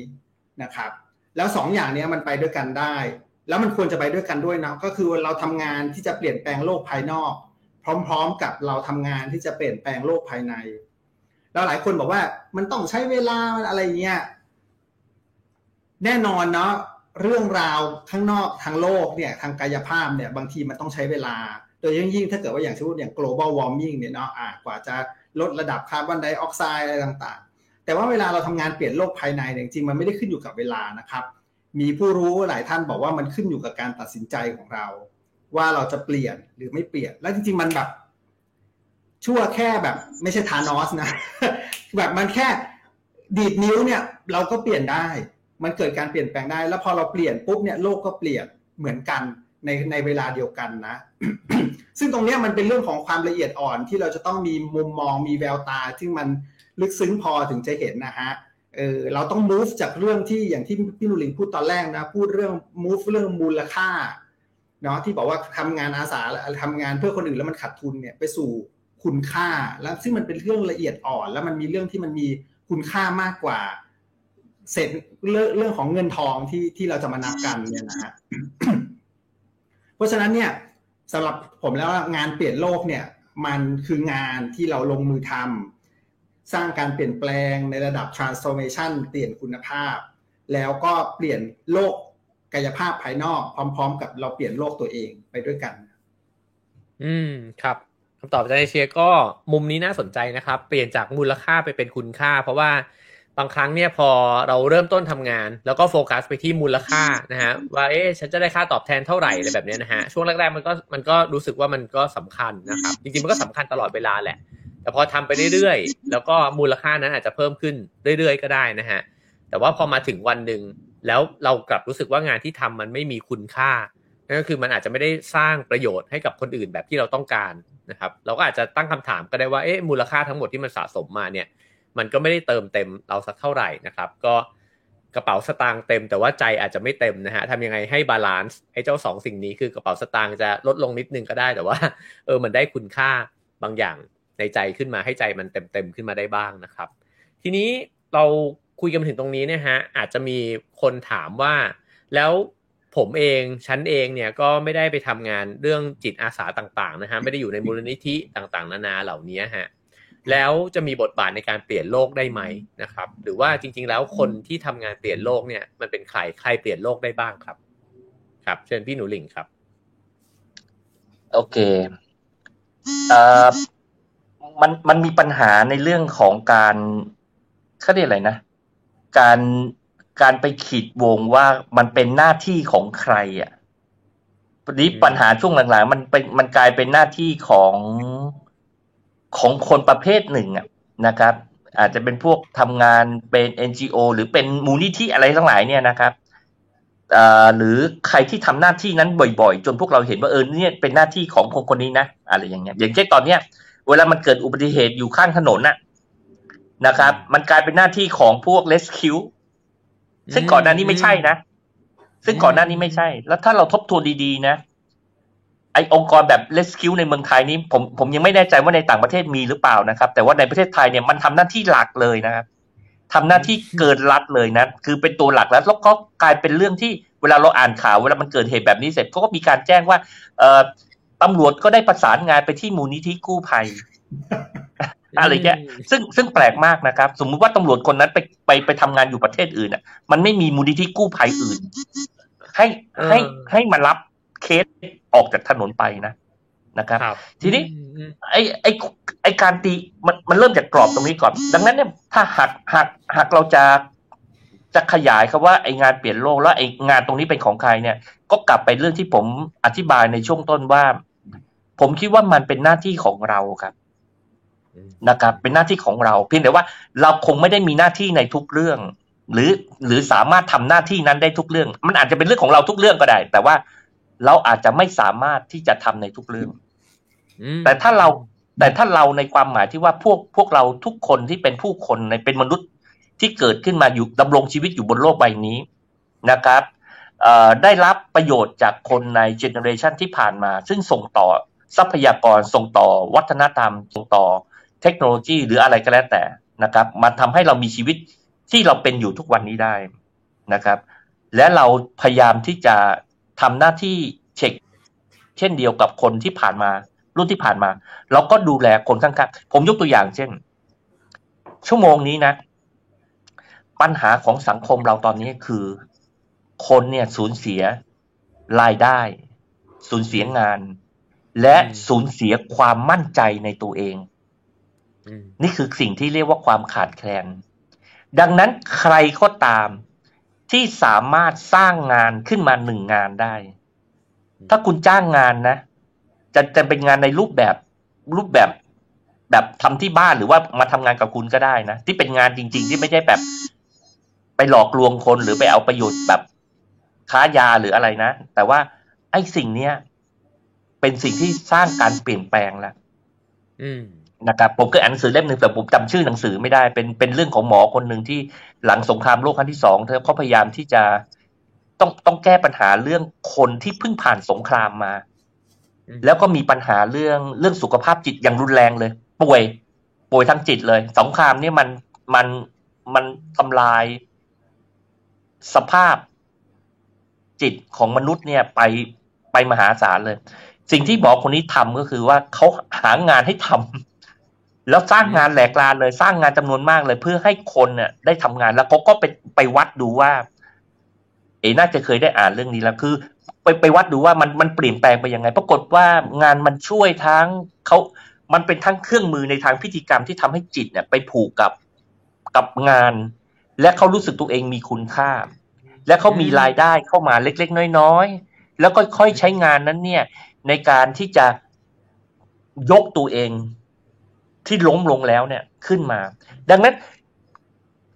รูปแบบที่เราจะทำการเปลี่ยนแปลงโลกเราตอนนี้ คือเราต้องการเราต้องรู้ว่าโลกเราตอนนี้มันคือคนหรือโลก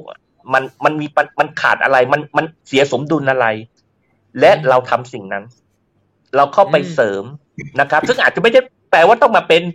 เอาเวลาไปฝากอาจารย์เอเชีย ไปฝากเป็นธนาคารจิตอาสาหรือหรือว่ามาทำงานเป็นอาสาสมัครแบบบูดีเดือดแบบแบบแบบแบบแบบผมอะไรเงี้ย นะครับ แต่ว่าสิ่งรอบตัวคุณเนี่ยถ้าคุณดูแลคนได้สักสักหนึ่งคนหรือว่าจะครึ่งคนก็ได้นะครับ ค่อยๆยยื่นมือออกไปนะครับ เกี่ยวคนขึ้นมานะครับ ผมเห็นในขับเฮาเนี่ยนะครับ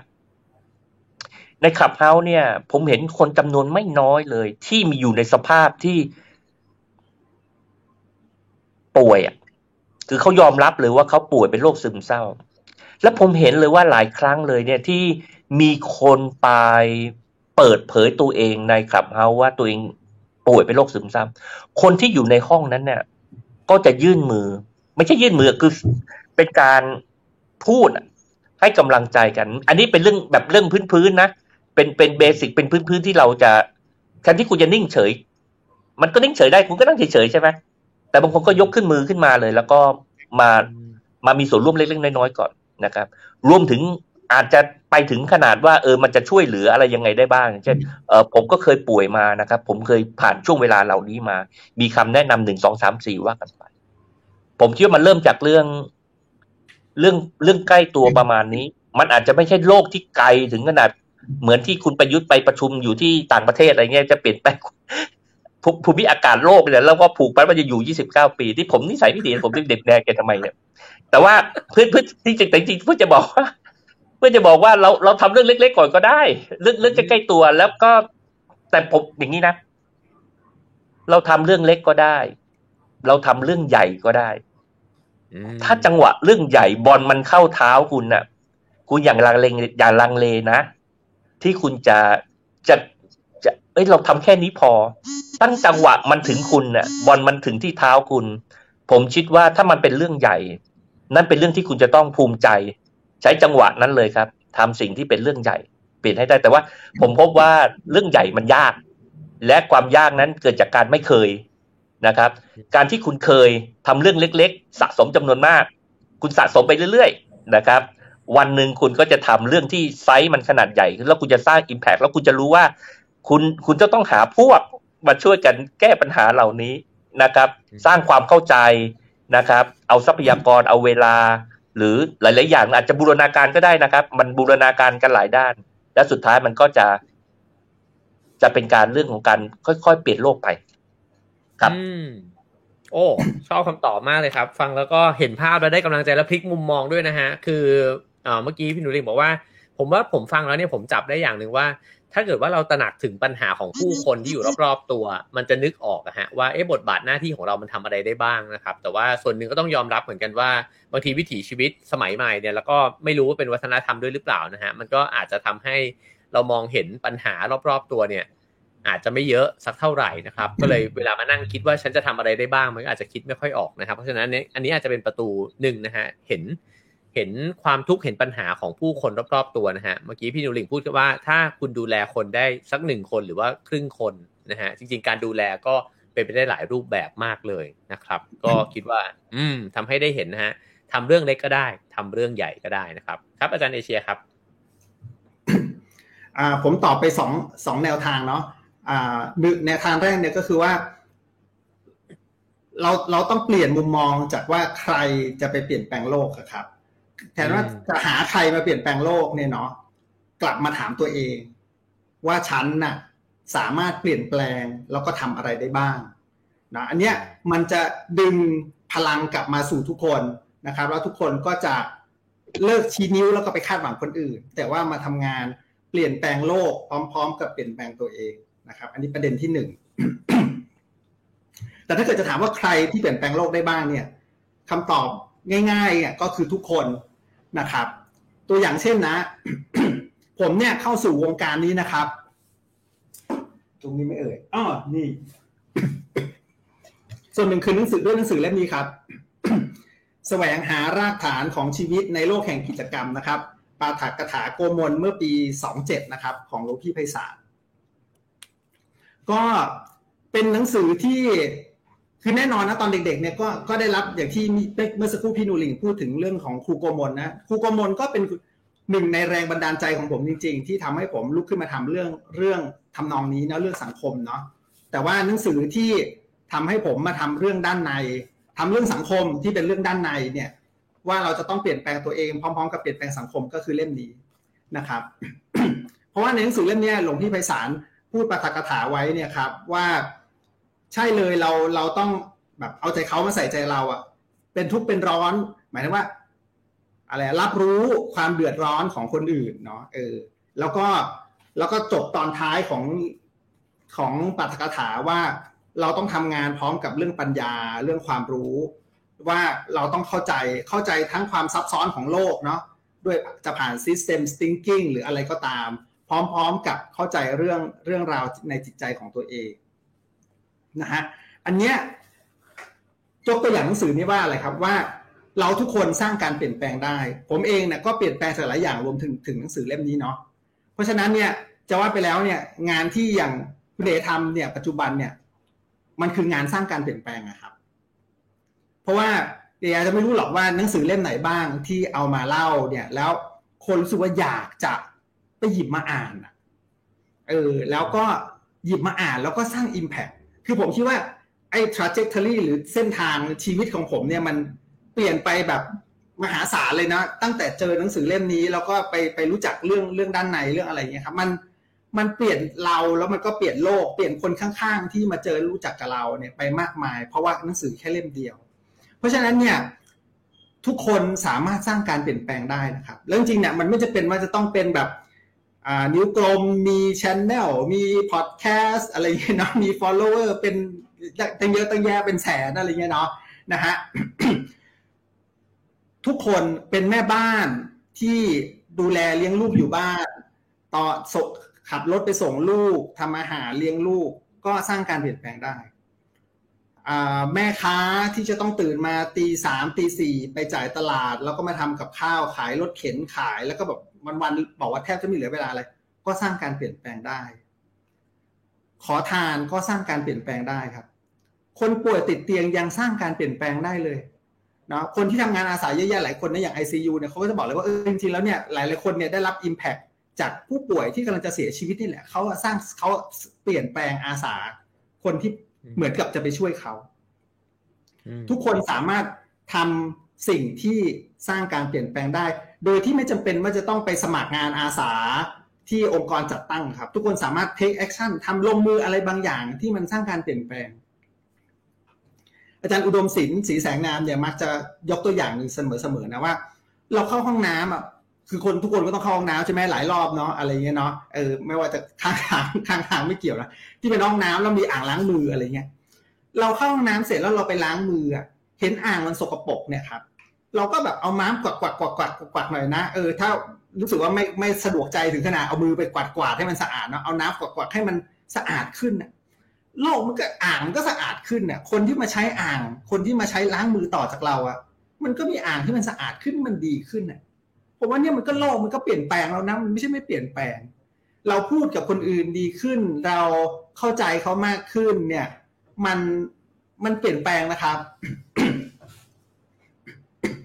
ก็ แล้วมันเปลี่ยนยังไงนะผมผมขอยกตัวอย่างหนึ่งเป็นตัวอย่างที่ผมประทับใจมากเลยเป็นชั่นถึงอาจารย์หนุ่มหน่อยแล้วกันนะฮะคือหนุ่มเนี่ยเขาจะบอกว่า ด้านหนึ่งอะไอ้บัตรตืดตืด easy pass เวลาขึ้นทางด่วนเนี่ยมันมันก็ดีนะมันก็ทำให้ชีวิตง่ายขึ้นนะแต่ว่าสิ่งหนึ่งที่เขารู้สึกว่ามันหายไปก็คือปฏิสัมพันธ์ของความเป็นมนุษย์กับมนุษย์ แต่ก่อนเนี่ยครับอ่ามันจะมีทางเส้นตรงที่เขาขึ้นเนาะอ่าอ่าอะไรทางขึ้นที่มันเขาเขาเขาได้ใช้บ่อย เช่น ข้างโรงเรียนสำเสนเนี่ยนะครับเขาก็จะมีนิสัยอย่างหนึ่งชอบอ่านชื่อ ของพนักงานเก็บเงินค่าทางด่วน แล้วหลายครั้งก็จะทักทายกันนะครับ มันก็จะมีคนที่นั่งประจำบูธนี้แล้วเราก็ผักผ่านอันนี้บ่อยๆก็ได้ทักทายกันแล้วก็เอาไปแบบเขาก็บอกเอาไปเที่ยวไหนแล้วครับ อะไรเงี้ยเนาะเออบางวันเนี่ยหนุ่มเขาก็มีของมีอะไรที่อาจจะไปบรรยายแล้วก็แบบได้เหรียญได้อะไรที่แบบว่าเป็นเหรียญสำคัญวาตามวาระอะไรอย่างเงี้ยครับเออเขาก็บางทีก็เอาไปให้อะไรต่างๆเนี่ยครับ ก็ได้ทักทายกันอยู่เนืองๆอย่างมีวันนึงเนี่ยเขาขับรถไปครับ แล้วหนุ่มเขาก็ยื่นตังจ่ายให้อะครับคนพนักงงานเก็บทางด่วนบอกว่า เดี๋ยวเที่ยวนี้ผมเลี้ยงเองครับมันมหัศจรรย์ไหมคือมันแล้วอันนี้มันไม่ใช่เรื่องราวที่มันธรรมดาสามัญคือด้านหนึ่งมันธรรมดาสามัญเนาะอ่าใช่ แต่ว่าด้านหนึ่งมันไม่ธรรมดาสามัญที่พนักงานเก็บทางด่วนจะเอาเงินตัวเองมาจ่ายให้กับคนขับรถ คนคนที่ใช้ทางด่วนเออแล้วถามว่าโลกมันเปลี่ยนไหม global warming อาจจะไม่เปลี่ยนเนาะแต่ว่าโลกของคนสองคนเนี่ยมันเปลี่ยนแน่นอน เออ แล้วผมมาเล่าแบบเนี้ย โลกของหลายๆคนมันก็จะเปลี่ยนด้วยเหตุการณ์อะไรแบบเนี้ยอืมโอ้ถามว่ามันเปลี่ยนไปมันเปลี่ยนนะผมว่า ครับ ทุกคนทำได้ ครับครับขอบคุณมากเลยครับโหอาจารย์เอเชียก็ให้อีกมิติหนึ่งฟังแล้วได้กำลังใจนะครับ เมื่อกี้หลาย ๆ คอมเมนต์ขึ้นมาก็บอกว่าฟังแล้วก็ได้กำลังใจแล้วก็เห็นบทบาทของตัวเองมากขึ้นนะฮะเมื่อกี้ที่อาจารย์เอเชียยกตัวอย่าง ครับ ผมจะเลิกใช้ Easy Pass แล้วว่าเอเชียโอ้โหนี่มันห้าสิบประสบการณ์พิเศษด้วยบ้านไปประสบการณ์พิเศษ อยากอยากจะมีโอกาสแบบนั้นบ้าง โอเคครับ ขอโทษทีกันจังหวะเอ๋ครับผมเห็นด้วยฮะ เห็นด้วยเดี๋ยวเดี๋ยวเดี๋ยวจะจะต้องหาหาวิธีหาของแถวบ้านไปให้เขาบ้างครับผม เมื่อกี้เมื่อกี้พูดถึงตัวอย่างหนึ่งที่เมื่อกี้อาจารย์เชียเล่ามานะครับ แล้วมันเห็นชัดเจนมากกับสิ่งที่พี่หนูหลิงพูดไว้ในเรื่องอิฐก้อนแรกหรือว่าอิฐหลาย ๆ ก้อนที่มันทับกันไปนะฮะก็เริ่มตั้งแต่ครูโกมลคิมทองนะครับ แล้วก็เลยทำให้เกิดมูลนิธิโกมลคิมทองขึ้นมา จนทำให้เกิดการพิมพ์หนังสือทำให้เกิดปาฐกถานะฮะซึ่งหลวงพี่ไพศาลก็ได้ไปปาฐกถา แล้วก็ทำให้เกิดการพิมพ์หนังสือออกมา อาจารย์เอเชียได้อ่านหนังสือเล่มนั้น เกิดแรงบันดาลใจในการอยากจะทำงานเพื่อสังคมนะฮะ และอาจารย์เอเชียก็เล่าเรื่องที่มันจุดประกายนะฮะให้หลาย ๆ คนผมเชื่อว่าหลาย ๆ คนฟังเรื่องราวเมื่อกี้เนี้ยก็น่าจะเห็นลู่ทางหลายอย่างนะฮะที่จะทำอะไรบางอย่างเพื่อคนอื่นเพื่อสังคมเนี่ยได้ด้วยนะฮะก็เห็นเลยครับว่าเป็นตัวอย่างที่ชัดเจนมากของก้อนอิฐบางเรื่องเนี่ยเราทำไปมันอาจจะมองไม่เห็นนะฮะว่ามันจะเกิดผลขึ้นในวันนี้ แต่เราไม่รู้เลยจริงๆนะฮะว่าอิฐก้อนนั้นเนี่ยมันจะสร้างผลสืบเนื่องต่อไปในอนาคตเนี่ยยังไงบ้างนะครับก็รู้สึกว่ามีกำลังใจ ผมขอถามแย้งกับสิ่งที่ทั้งสองท่านพูดมาเมื่อสักครู่นี้ อีกสักนิดหนึ่งถามแทนคนดูนะครับว่า พอเราไปพูดว่าใครก็ทำได้ ซึ่งอันนี้ดีนะฮะชอบแล้วก็พลิกมุมมอง แล้วก็เรื่องเล็กเรื่องน้อยก็ทำได้เนี่ยก็น่าจะมีคนตั้งคำถามกลับกันว่า ถ้าคุณไปสนใจแต่เรื่องเล็ก ๆ แบบเนี้ยแล้วเมื่อไหร่ปัญหาใหญ่ๆเนี่ยปัญหาเชิงโครงสร้างปัญหาสภาพแวดล้อมปัญหาเรื่องความเท่าเทียมความเหลื่อมล้ำสิทธิทั้งหลายเนี่ย มันจะได้แก้ล่ะนะครับ ก็อยากฟังจากผู้รู้ครับว่าจะตอบคำถามนี้ยังไงครับ ครับเชิญครับพี่หนูลิงฮะครับเอ่อในหมู่ในหมู่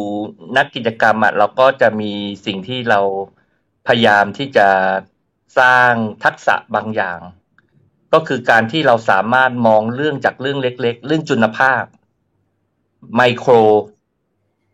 นะครับ ไปสู่แมคโคร คือหมายความว่าจุดเริ่มต้นเล็ก ๆ นั่นแหละ บางทีเราก็ทำจากเรื่องปัญหาที่เราเห็นในหมู่บ้านอะนะครับ อย่างผมอตอนผมไปทำงานอยู่บนดอยอะ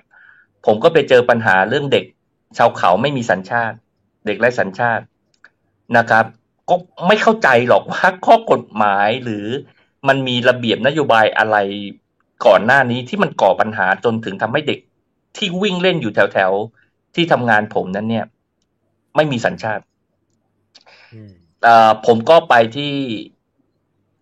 อำไปที่อำเภอเลยนะครับ มีวันหนึ่งผมก็ไปที่อำเภอ แล้วก็ไปไปหาปลัดอำเภอเพื่อจะสอบถามจริงๆอยากไปหาในอำเภอ แต่ว่าเขาไม่ให้พบผมผมเข้าใจว่าต้องคุยกับในอำเภอแต่ว่าเขาเขาถามก่อนว่ามีมีมีปัญหาอะไรนะครับ ผมมีปัญหาบอก ผมมีปัญหาเรื่องเด็ก เด็กแถวที่มูลนิธิเนี่ยไม่มีสัญชาติ ผมอยากจะปรึกษาว่าจะทำยังไงให้เด็กมีสัญชาติได้เขาเลยให้ไปคุยกับปลัดอำเภอ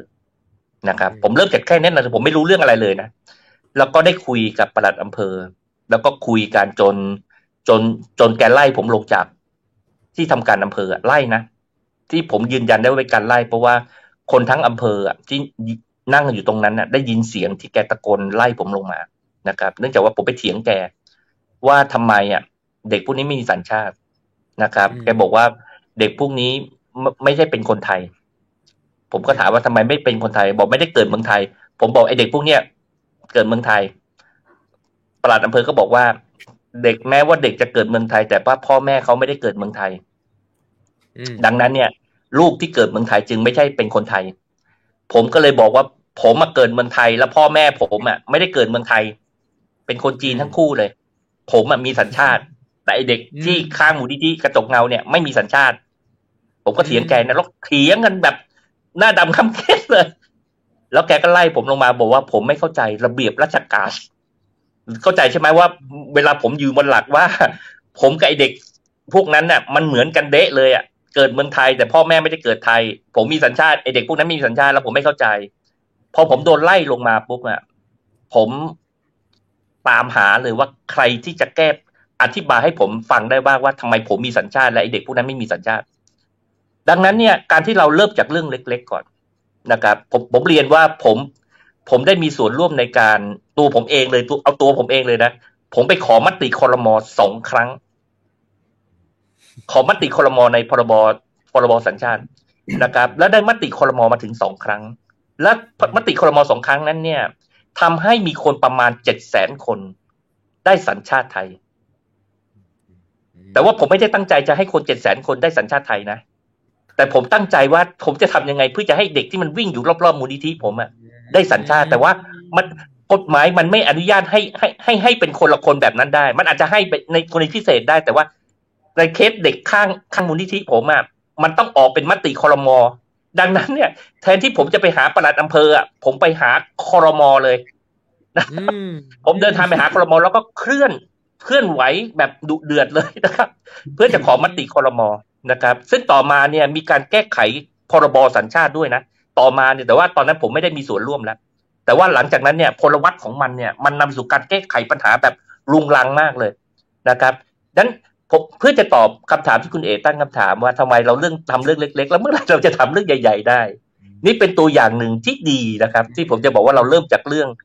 เรื่องเล็ก ๆ ก่อน แล้วมันจะพาเราไปเห็นโครงสร้าง ที่ผลิตผลิตปัญหาเรื่องเล็ก ๆจำนวนมาก เมื่อเราไปถึงโครงสร้างนั้นได้ปุ๊บเนี่ย แล้วก็ไปเขย่าหรือไปปรับโครงสร้างมัน ไอ้เรื่องเล็ก ๆจำนวนมาก มันจะหายไปพร้อม ๆ กันมหาศาลเลย แต่คุณอย่าเลิกอย่าอย่าเลิกทำมันนะ เพราะมันใช้เวลาและความเข้าใจจำนวนมากครับ อืม โอ้ครับ โอ้โหเป็นตัวอย่างที่แบบอิมแพกมากครับ ขอบคุณมากครับ เชิญอาจารย์เอเชียครับ เรื่องนี้มันก็เลยสำคัญที่เราอะควรจะ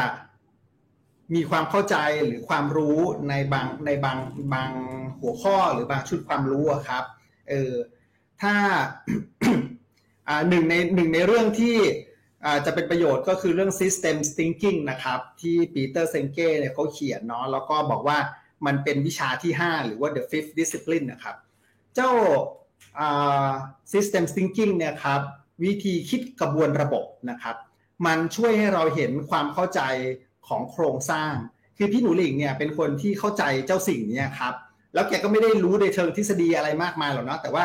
มันรู้ผ่านการสังเกตจนกระทั่งเห็นอะไรบางอย่างอะครับ แล้ว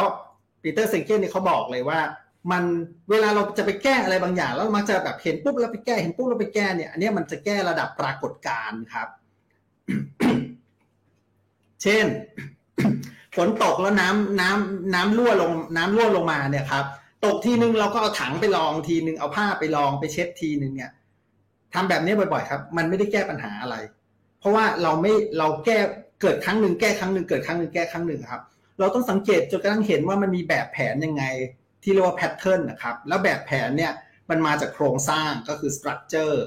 แล้วก็ structure โครงสร้างซึ่งมันมีทั้งโครงสร้างทางกายภาพเนาะแล้วก็มีโครงสร้างทางสังคม กฎหมายวัฒนธรรมอะไรต่างๆครับ แล้วก็ที่เบื้องหลังไปกว่านั้นอีกเนี่ยก็คือเรื่องของอ่า mental model เนาะหรือว่าแบบแผนความคิดหรือว่าความเชื่อครับ ใช่ป่ะเชื่อว่าผู้ชายเป็นใหญ่เชื่อว่าอ่า มันมีความแตกต่างกันเชื่อเรื่อง อะไรก็ตาม เรื่องเพศ สภาวะอะไรต่างๆนะครับ เพราะฉะนั้นเนี่ย เวลาเราทำงานเนี่ยถามว่าฝนตกแล้วน้ำรั่วลงมาที่พื้นแล้วเอาถังไปรองเนี่ย มันแก้ปัญหามันสร้างการเปลี่ยนแปลงไหมมันก็สร้างการเปลี่ยนแปลงนะไม่ใช่ไม่สร้างการเปลี่ยนแปลงนะมันก็ทำให้พื้นแห้งไงก็ได้ เราจะไปทำงานที่ระดับนี้ก็ได้ หรือว่าเราจะไปทำงานที่ระดับอื่นก็คือระดับแบบแผน ระดับโครงสร้าง หรือระดับ mental model นะครับแบบจำลองความคิดก็ได้เหมือนกัน ความน่าทึ่งของพี่นุ่งหลิงก็คือว่า แกทำมันหมดเลยอะครับ เออ คนบ้าอะไรไม่รู้มีพลังเยอะแยะ เช่นว่าอย่างไฟไหม้เนาะไฟไหม้แกก็ลุกไปดับอะครับ เออ คือเราจะมาแบบไปคุยเรื่องนโยบาย ขอคนขอพบอะไรแก้นโยบายอะไร มันใช่เรื่องซะที่ไหนตอนนั้นไฟไหม้มันก็ต้องดับก่อนไงแต่ว่ามันไม่ใช่ว่า จะไม่ทำอย่างอื่นเลย ตูจะดับไฟอย่างเดียว ทุกปีหน้าก็เดี๋ยวเขาจะไปดับอีกโน่นี่ก็ทำงานแบบคนไม่คนไม่มีปัญญาไงมันก็ต้องไปดูว่า แล้วมันเกิดขึ้นที่ไหนเกิดขึ้นช่วงไหนของปี แล้วโครงสร้างอะไร โครงสร้างทางเศรษฐกิจ โครงสร้างทางการเมืองยังไง แล้วมันเกิดจากความเชื่ออะไร แล้วเวลาแก้ครับ มันจะแก้สำคัญได้สุดเนี่ยมันมี มีอิมแพกและส่งผลกระทบสุดก็คือแก้ระดับความเชื่อ ซึ่งงานของพี่หนูหลิงทำเนี่ยมันไปแก้เรื่องความเชื่อเยอะแยะเลยนะ อย่างง่ายๆ อย่างเรื่องการเปลี่ยนแปลงมุมมองเรื่องอาสาสมัคร แล้วก็ใช้คำว่าจิตอาสามาเนี่ยมันเปลี่ยนโลกทัศน์ของงานอาสาที่บอกว่า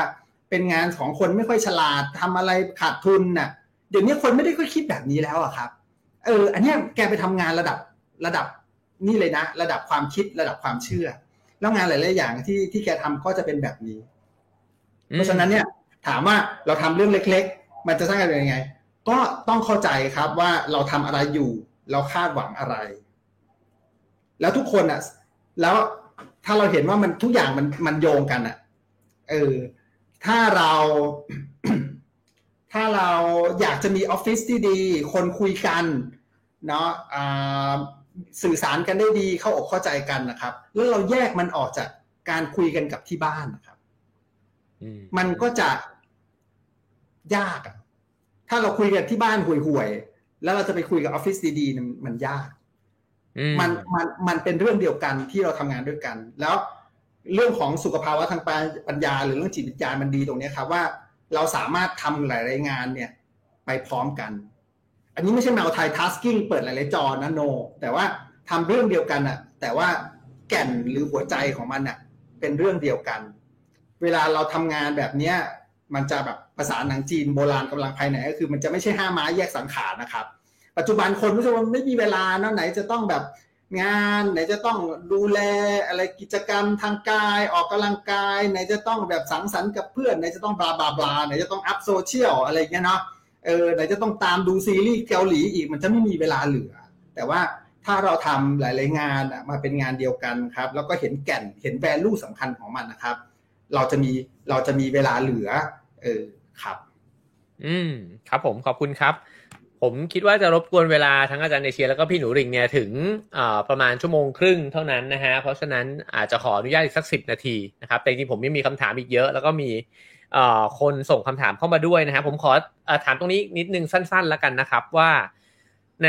เวลาเราทำงานด้วยกันเนี่ยครับเมื่อกี้อาจารย์เอเชียแบ่งออกมาเป็น 3 ระดับนะครับ ก็คือตั้งแต่ระดับปรากฏการณ์นะฮะแล้วก็ โครงสร้างนะครับ แล้วก็ระดับความคิดความเชื่อนะครับ แต่ละคนเนี่ยอาจจะกระจายตัวกันทำงานกันไปในแต่ละระดับนะครับ ทีนี้เนี่ยผมเชื่อว่าในในแวดวงคนทำงานด้วยกันเองเนี่ยมันก็มีการหันกลับมามองกัน แล้วก็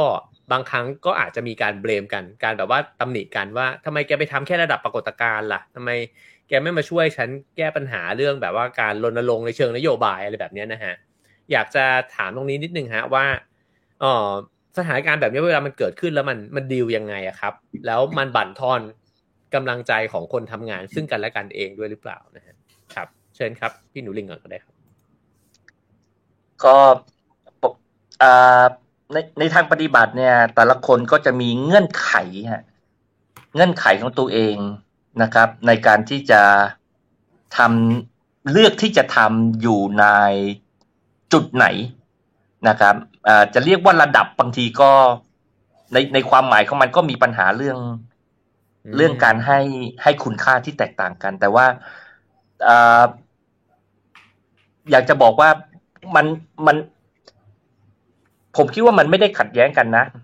ผมยกตัวอย่างเช่น งานของเราหลายงานเนี่ย เป็นงานที่ต้องมี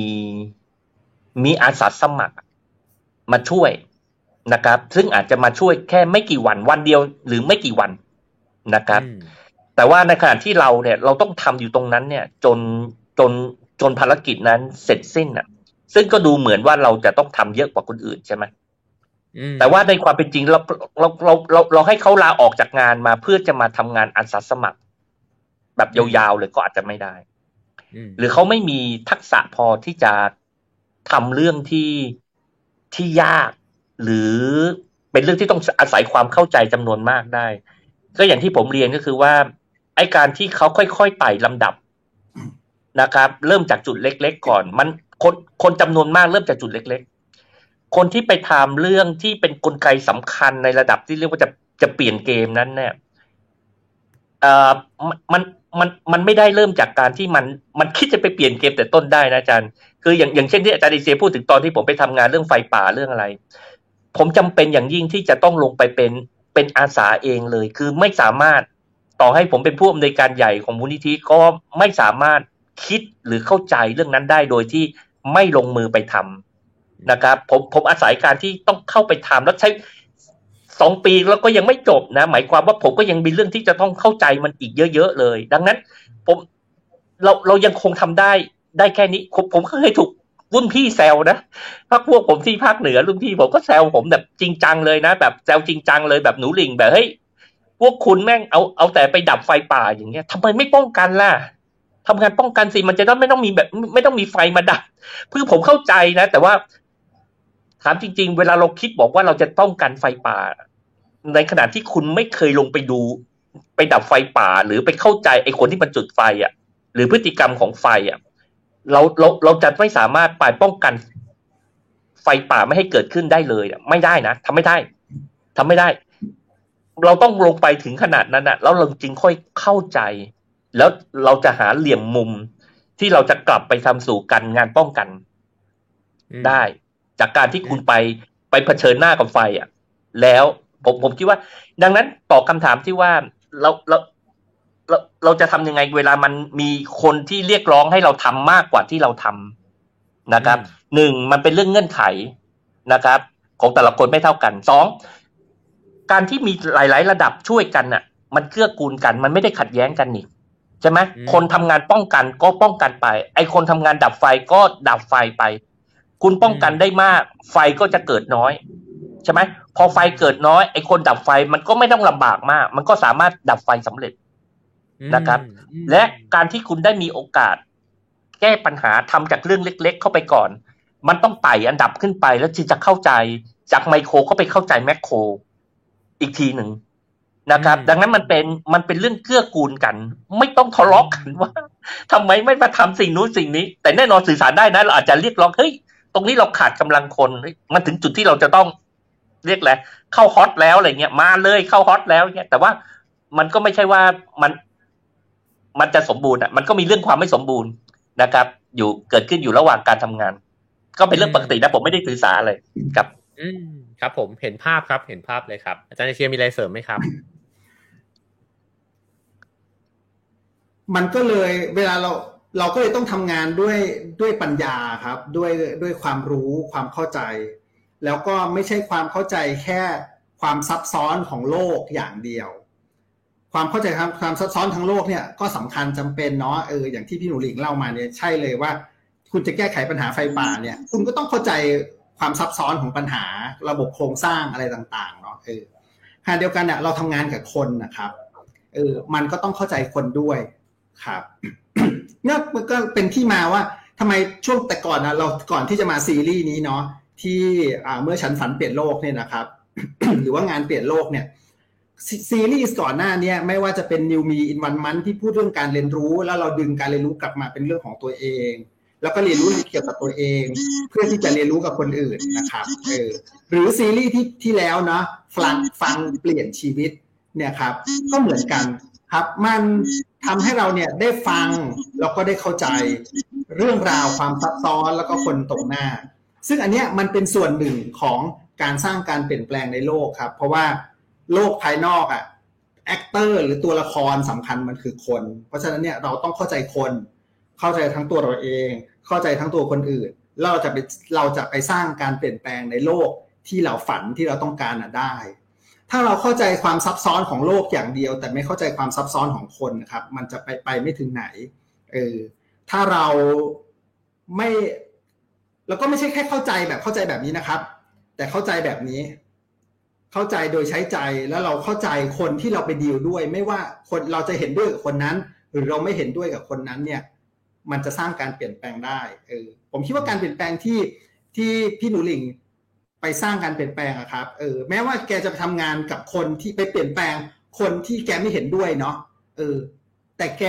ทำงานด้วยความเข้าใจเขาอะ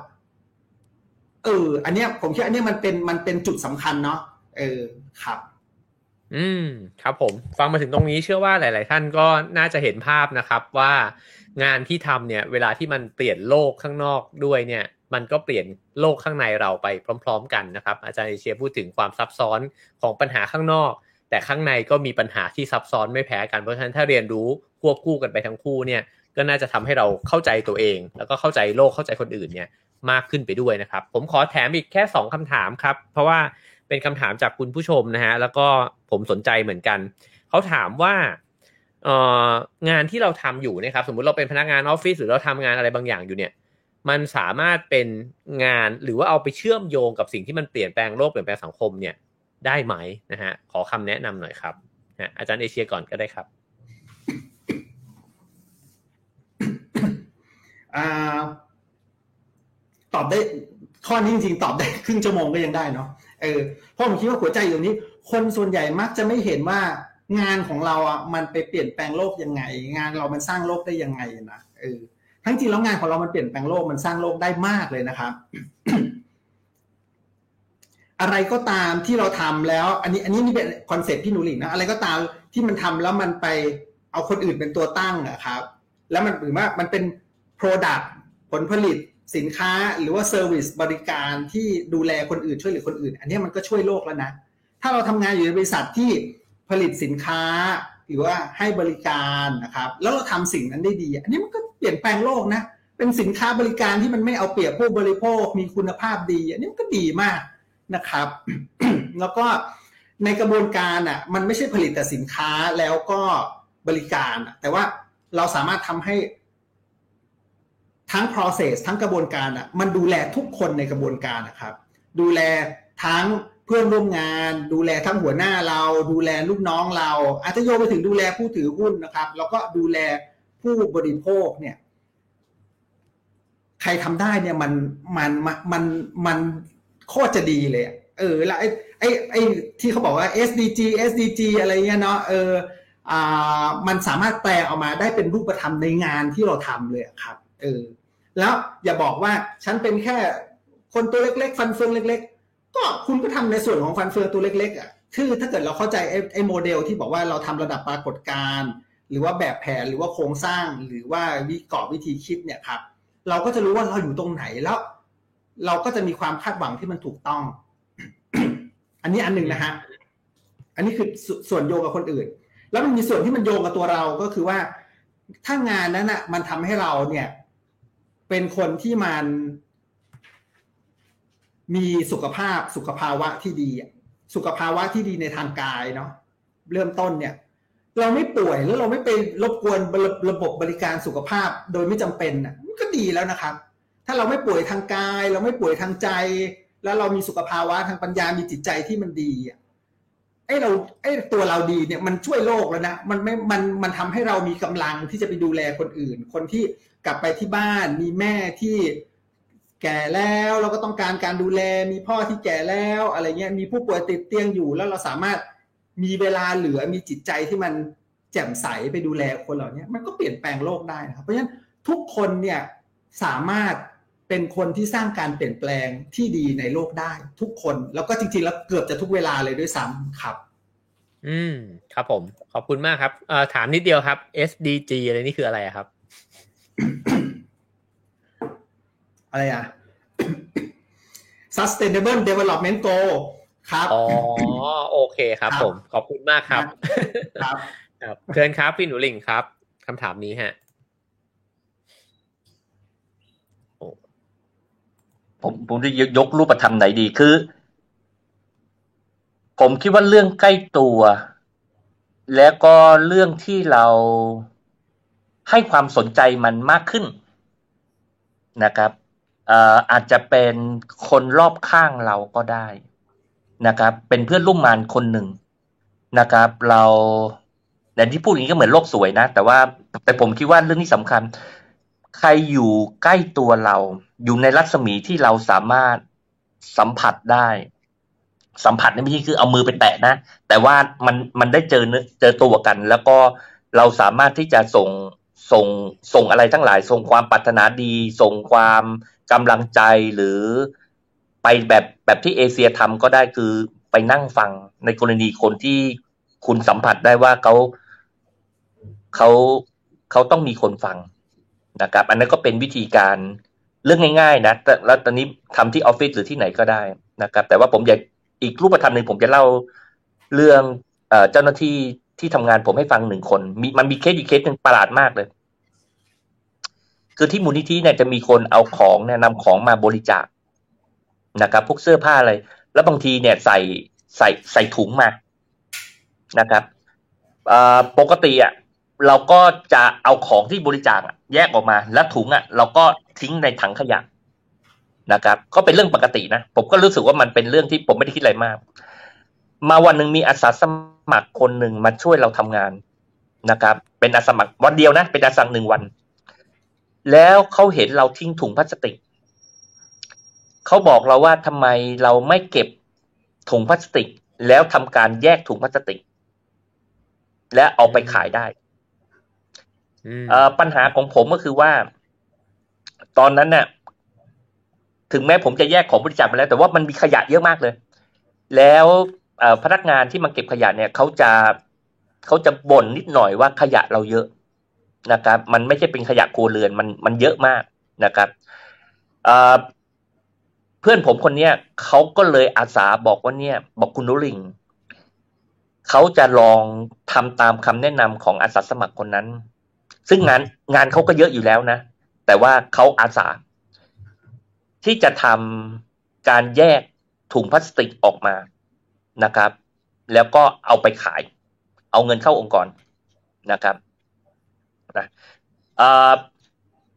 ในทุกสัปดาห์เนี่ย เราจะมีถุงพลาสติกที่นำไปขายนะ ไม่น่าเชื่อ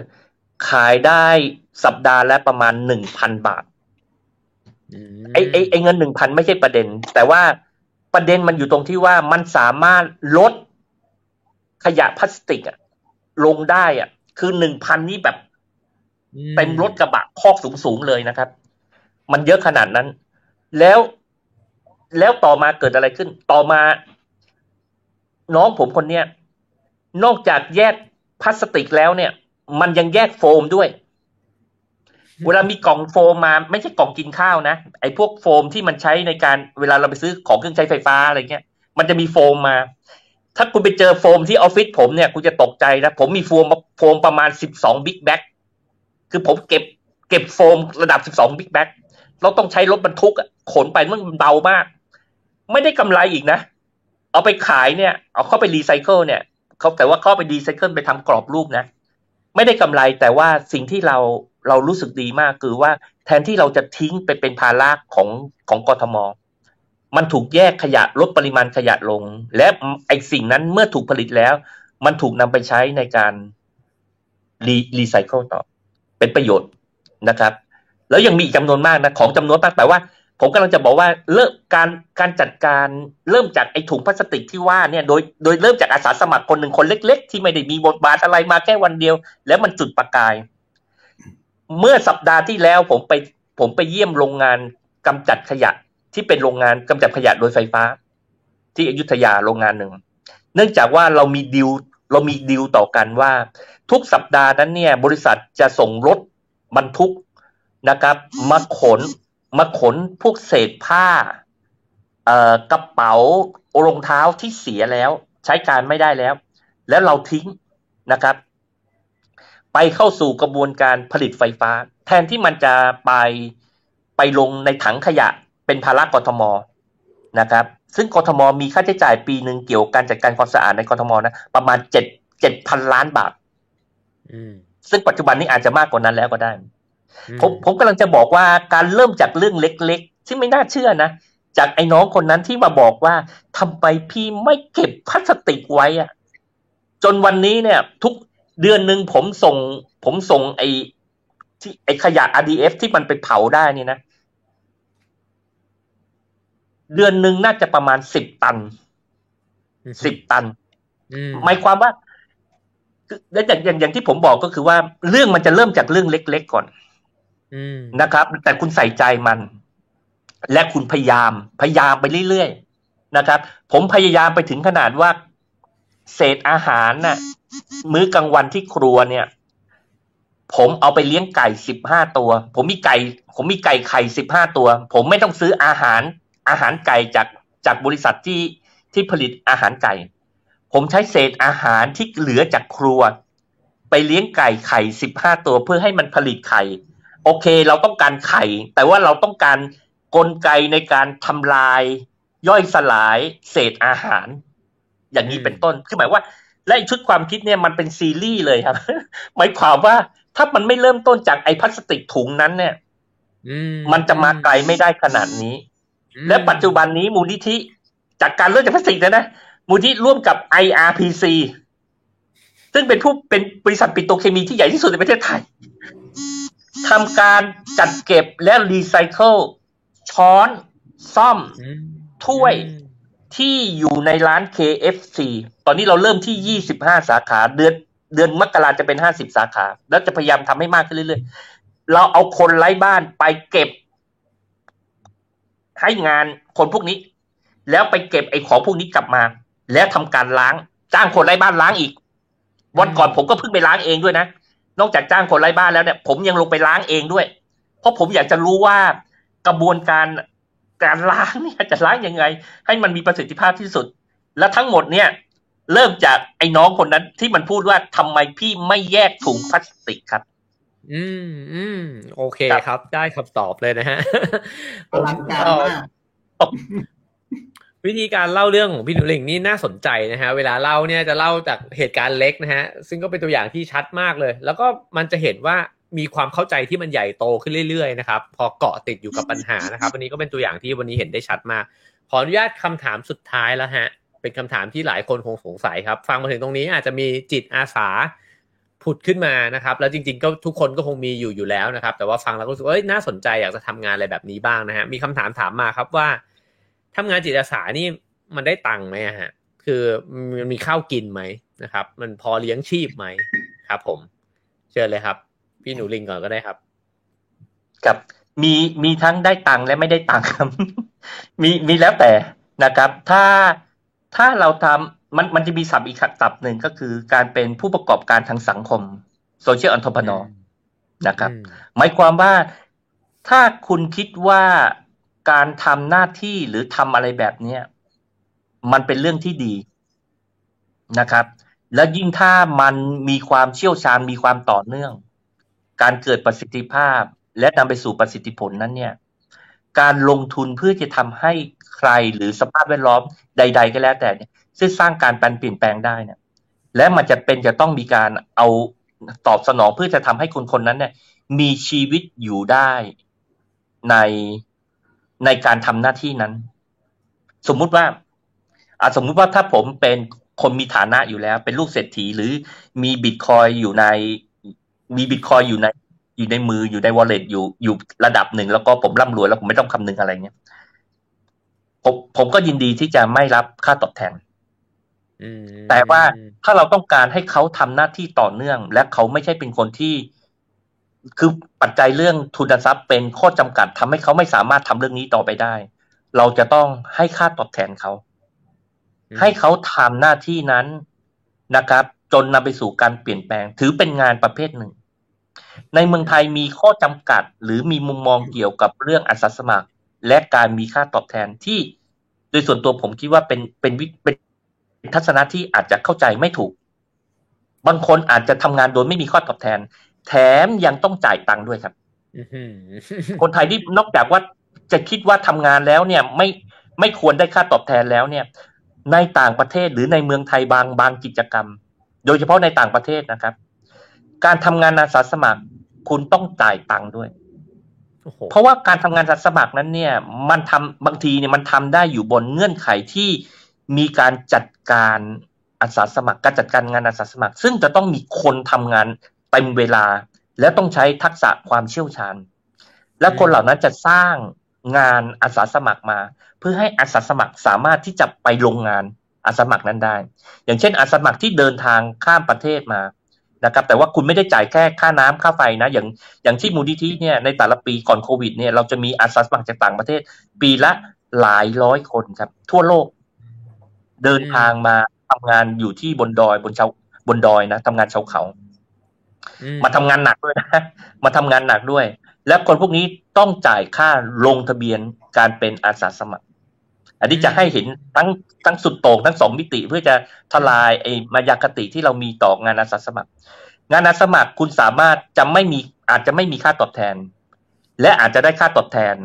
หรืออาจจะต้องเสียเงินด้วยครับ เพื่อมาเป็นอาสาสมัคร เพื่อให้สิ่งนั้นเป้าหมายคือทำให้การเปลี่ยนแปลงและโดยงานอาสาสมัครเนี่ยสามารถ เกิดขึ้นได้อย่างมีประสิทธิภาพครับ อืมครับ ก็มีหลายแบบนะฮะ แล้วก็จริงๆ ถ้าพูดถึง social enterprise เนี่ยจริง ๆ ก็ได้ยินมาว่าในรูปแบบลักษณะนี้เนี่ยคนที่ทำงานก็ได้เงินเดือน จริง ๆ ไม่ได้แพ้จากคนทำงานบริษัทด้วยเหมือนกันนะฮะ ก็อาจจะอยู่ที่ว่าช่องทางไหนเหมาะกับใครแบบไหนนะครับ ผมอาจจะให้อาจารย์เอเชียสรุปครับทั้งหมดเป็นการโยนภาระหน้าที่ให้นะครับว่าทั้งหมดที่เราคุยกันมาเนี่ยออคิดว่า เราได้เรียนรู้อะไรฮะ ผ่านการพูดคุยในวันนี้บ้างครับ เชิญครับอาจารย์ครับ ครับ ก็ผมคิดว่าวันนี้เราคุยเรื่องว่า การลงมือของเราเนี่ย เราสามารถที่จะเป็นคนที่สร้างการเปลี่ยนแปลงในโลกได้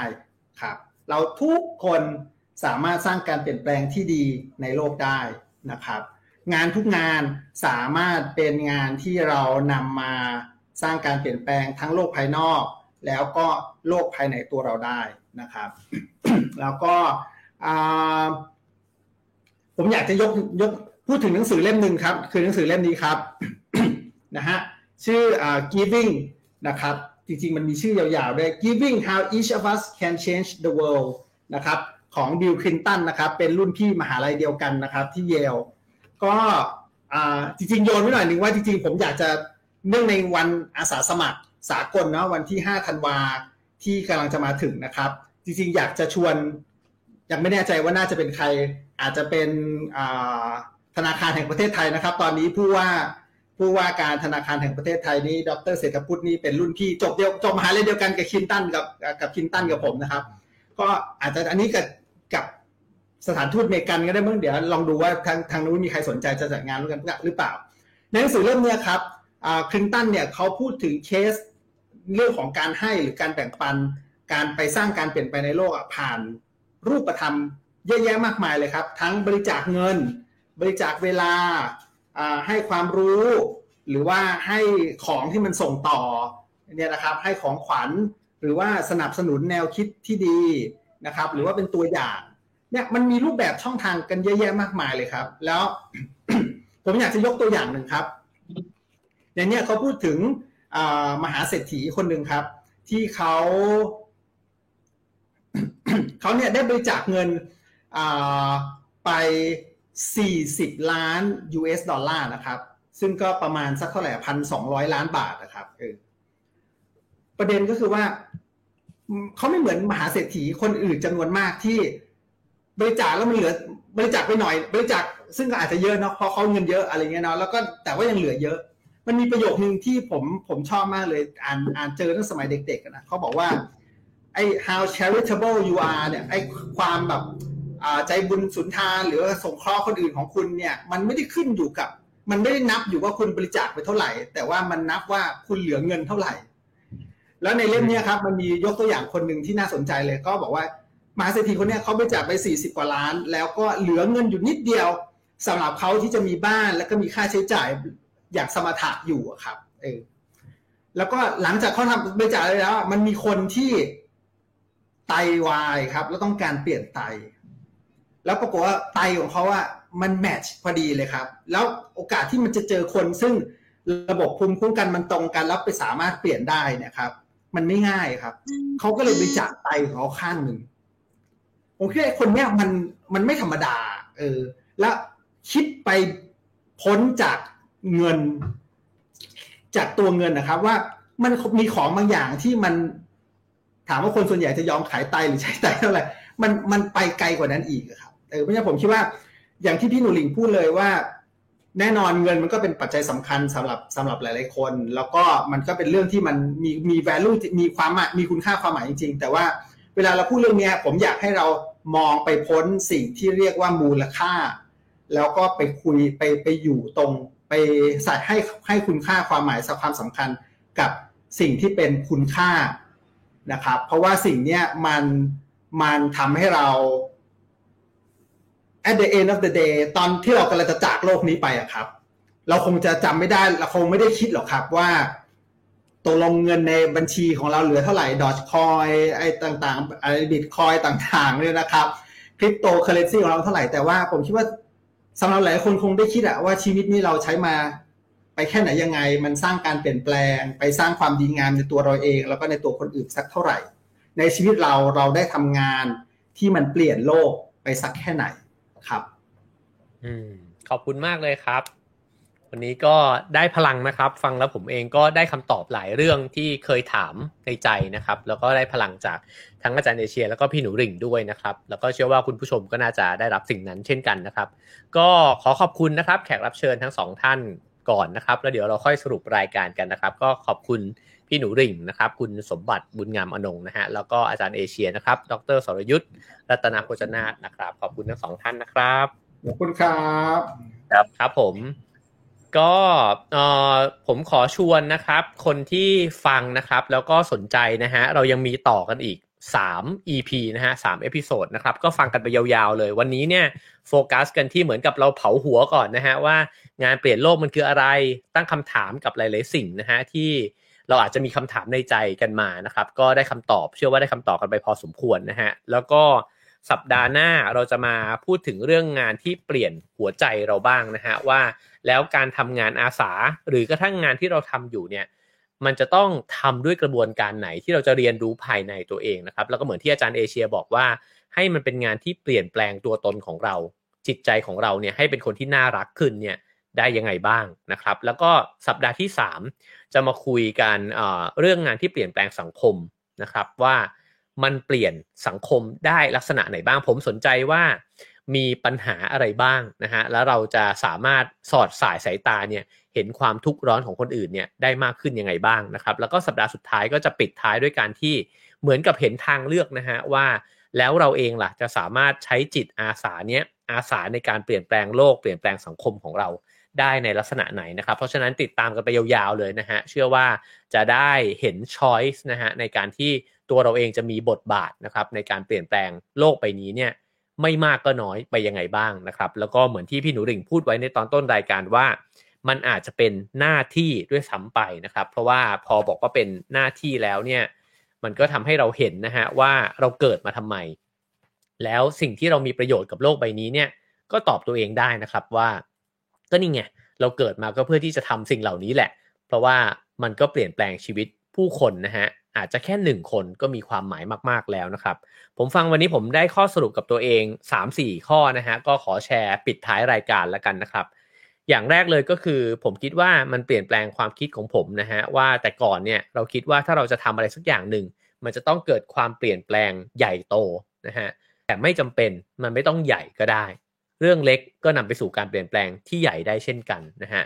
สองก็คือว่าเรามักจะคาดหวังครับว่าเราอยากเห็นความเปลี่ยนแปลงในทันทีทันใด ถ้ามันยังไม่เกิดขึ้นในปีนี้ใน 5 ปีข้างหน้าใน 10 ปีข้างหน้า เราอาจจะรู้สึกว่าล้มเหลว แต่จริงๆ อาจจะไม่เป็นแบบนั้นนะครับ เราเป็นเพียงแค่อิฐก้อนหนึ่งที่มันจะนำไปสู่การเปลี่ยนแปลงในอนาคต แค่นั้นก็มีคุณค่ามากๆแล้วนะฮะเพราะฉะนั้นถ้าปรับความคาดหวังว่ามันไม่ต้องเปลี่ยนแปลงณวันนี้เลย เราก็มีบทบาทหน้าที่ของเราในแบบของเรานะครับ 3 ก็คือการเปลี่ยนแปลงนั้นเนี่ยเราอาจจะไม่จำเป็นจะต้องรับบทพระเอกนางเอกก็ได้นะฮะเราอาจจะไม่จำเป็นจะต้องเป็นฮีโร่ก็ได้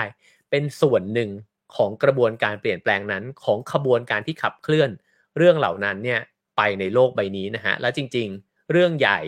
ที่มันจะต้องเปลี่ยนไม่เคยเกิดขึ้นจากใครคนใดคนหนึ่งอยู่แล้วนะครับ มันอาจจะมีคนที่ถูกชูขึ้นมา แต่จริง ๆ แล้วเนี่ยกระบวนการทั้งหมดมันเกิดขึ้นจากผู้คนไม่รู้กี่ร้อยกี่พันคน เป็นหมื่นเป็นแสนคนเสมอนะครับ แล้วก็ผมก็คิดว่าเราสามารถทำได้ในแบบที่เราทำได้นะครับ แล้วก็พึงพอใจกับบทบาทหน้าที่ของเรา วันนี้ผมก็รู้สึกเหมือนกันว่าตัวเองได้เป็นอิฐก้อนหนึ่งนะฮะแล้วก็ผมไม่ได้เป็นบทบาทหน้าที่ใหญ่โตอะไร แต่ก็คิดว่าก็เป็นช่องทางหนึ่งนะครับ ที่จะชวนทุกๆ คนเนี่ยมาหาช่องทางที่จะเปลี่ยนแปลงในแบบที่ตัวเองสามารถทำได้นะครับ แล้วก็สุดท้ายก็คือว่า แม้อ่อเมื่อเราได้ทำในสิ่งที่เป็นบทบาทหน้าที่ของเราในแบบที่เราทำได้แล้วเนี่ย ผมคิดว่าเราควรจะภาคภูมิใจกับตัวเองได้นะครับ แล้วก็หันไปยิ้มกับตัวเองในกระจกได้ว่า เฮ้ยทำดีว่ะ วันนี้ทำได้ดีมากแล้วนะฮะแล้วก็ค่อยๆทำไปครับ ชีวิตมันก็เกิดมาช่วงเวลาหนึ่งนะฮะแล้วเราก็ทำได้ในแบบที่เราทำได้ แล้วผมคิดว่าแค่นั้นก็ดีมากๆแล้วครับ กับการที่เราเกิดมา แล้วก็เปลี่ยนแปลงโลกในแบบของเรานะครับ หวังว่าทุกคนจะได้แรงบันดาลใจจากวันนี้นะครับ แล้วก็ขอบคุณที่ติดตามมาถึงตอนนี้ ถ้าชอบก็ฝากแชร์นะครับ แล้วก็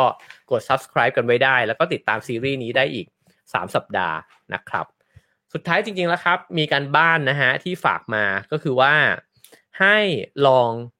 แต่ละแต่ละท่านนะฮะที่อยากจะทำกันบ้านส่งมานะครับ ลองเขียนมาว่างานที่เปลี่ยนโลกเนี่ยนะฮะมันที่เราเห็นเนี่ย มีอะไรบ้าง หรืออาจจะมีคนหรือองค์กรนะครับที่เขาทำแล้วมันเกิดแรงบันดาลใจให้กับเราว่า โอ้คนคนนี้เปลี่ยนแปลงโลกเปลี่ยนแปลงสังคมเลยทีเดียว แล้วก็ฟังแล้วรู้สึกว่าประทับใจนะครับ หรืออาจจะมีองค์กรบางองค์กรที่ขับเคลื่อนเรื่องนี้แล้วเรารู้สึกว่าโอ้โห มันสร้างพลังให้กับเรามากเลยนะฮะแล้วก็เขียนเขียนมานะครับในลิงก์ที่ได้แปะไว้บนหน้าจอนะครับ ผมเชื่อว่าอาทิตย์หน้าเราจะได้มาแบ่งปันเรื่องราวเหล่านี้กันนะครับ แล้วก็ได้เสริมสร้าง กำลังใจให้กันและกันในการเปลี่ยนแปลงโลกด้วยนะครับ แล้วก็ถ้าสนใจเรื่องราวเหล่านี้มากขึ้นนะฮะก็ติดตามได้ที่เพจธนาคารจิตอาสานะครับ หรือว่าเว็บไซต์ก็ได้นะฮะ www จิตอาสาแบงก์ com นะครับก็เราก็จะขึ้นลิงก์ไว้ให้นะฮะ วันนี้เท่านี้นะครับ ขอบคุณมากครับ สวัสดีครับ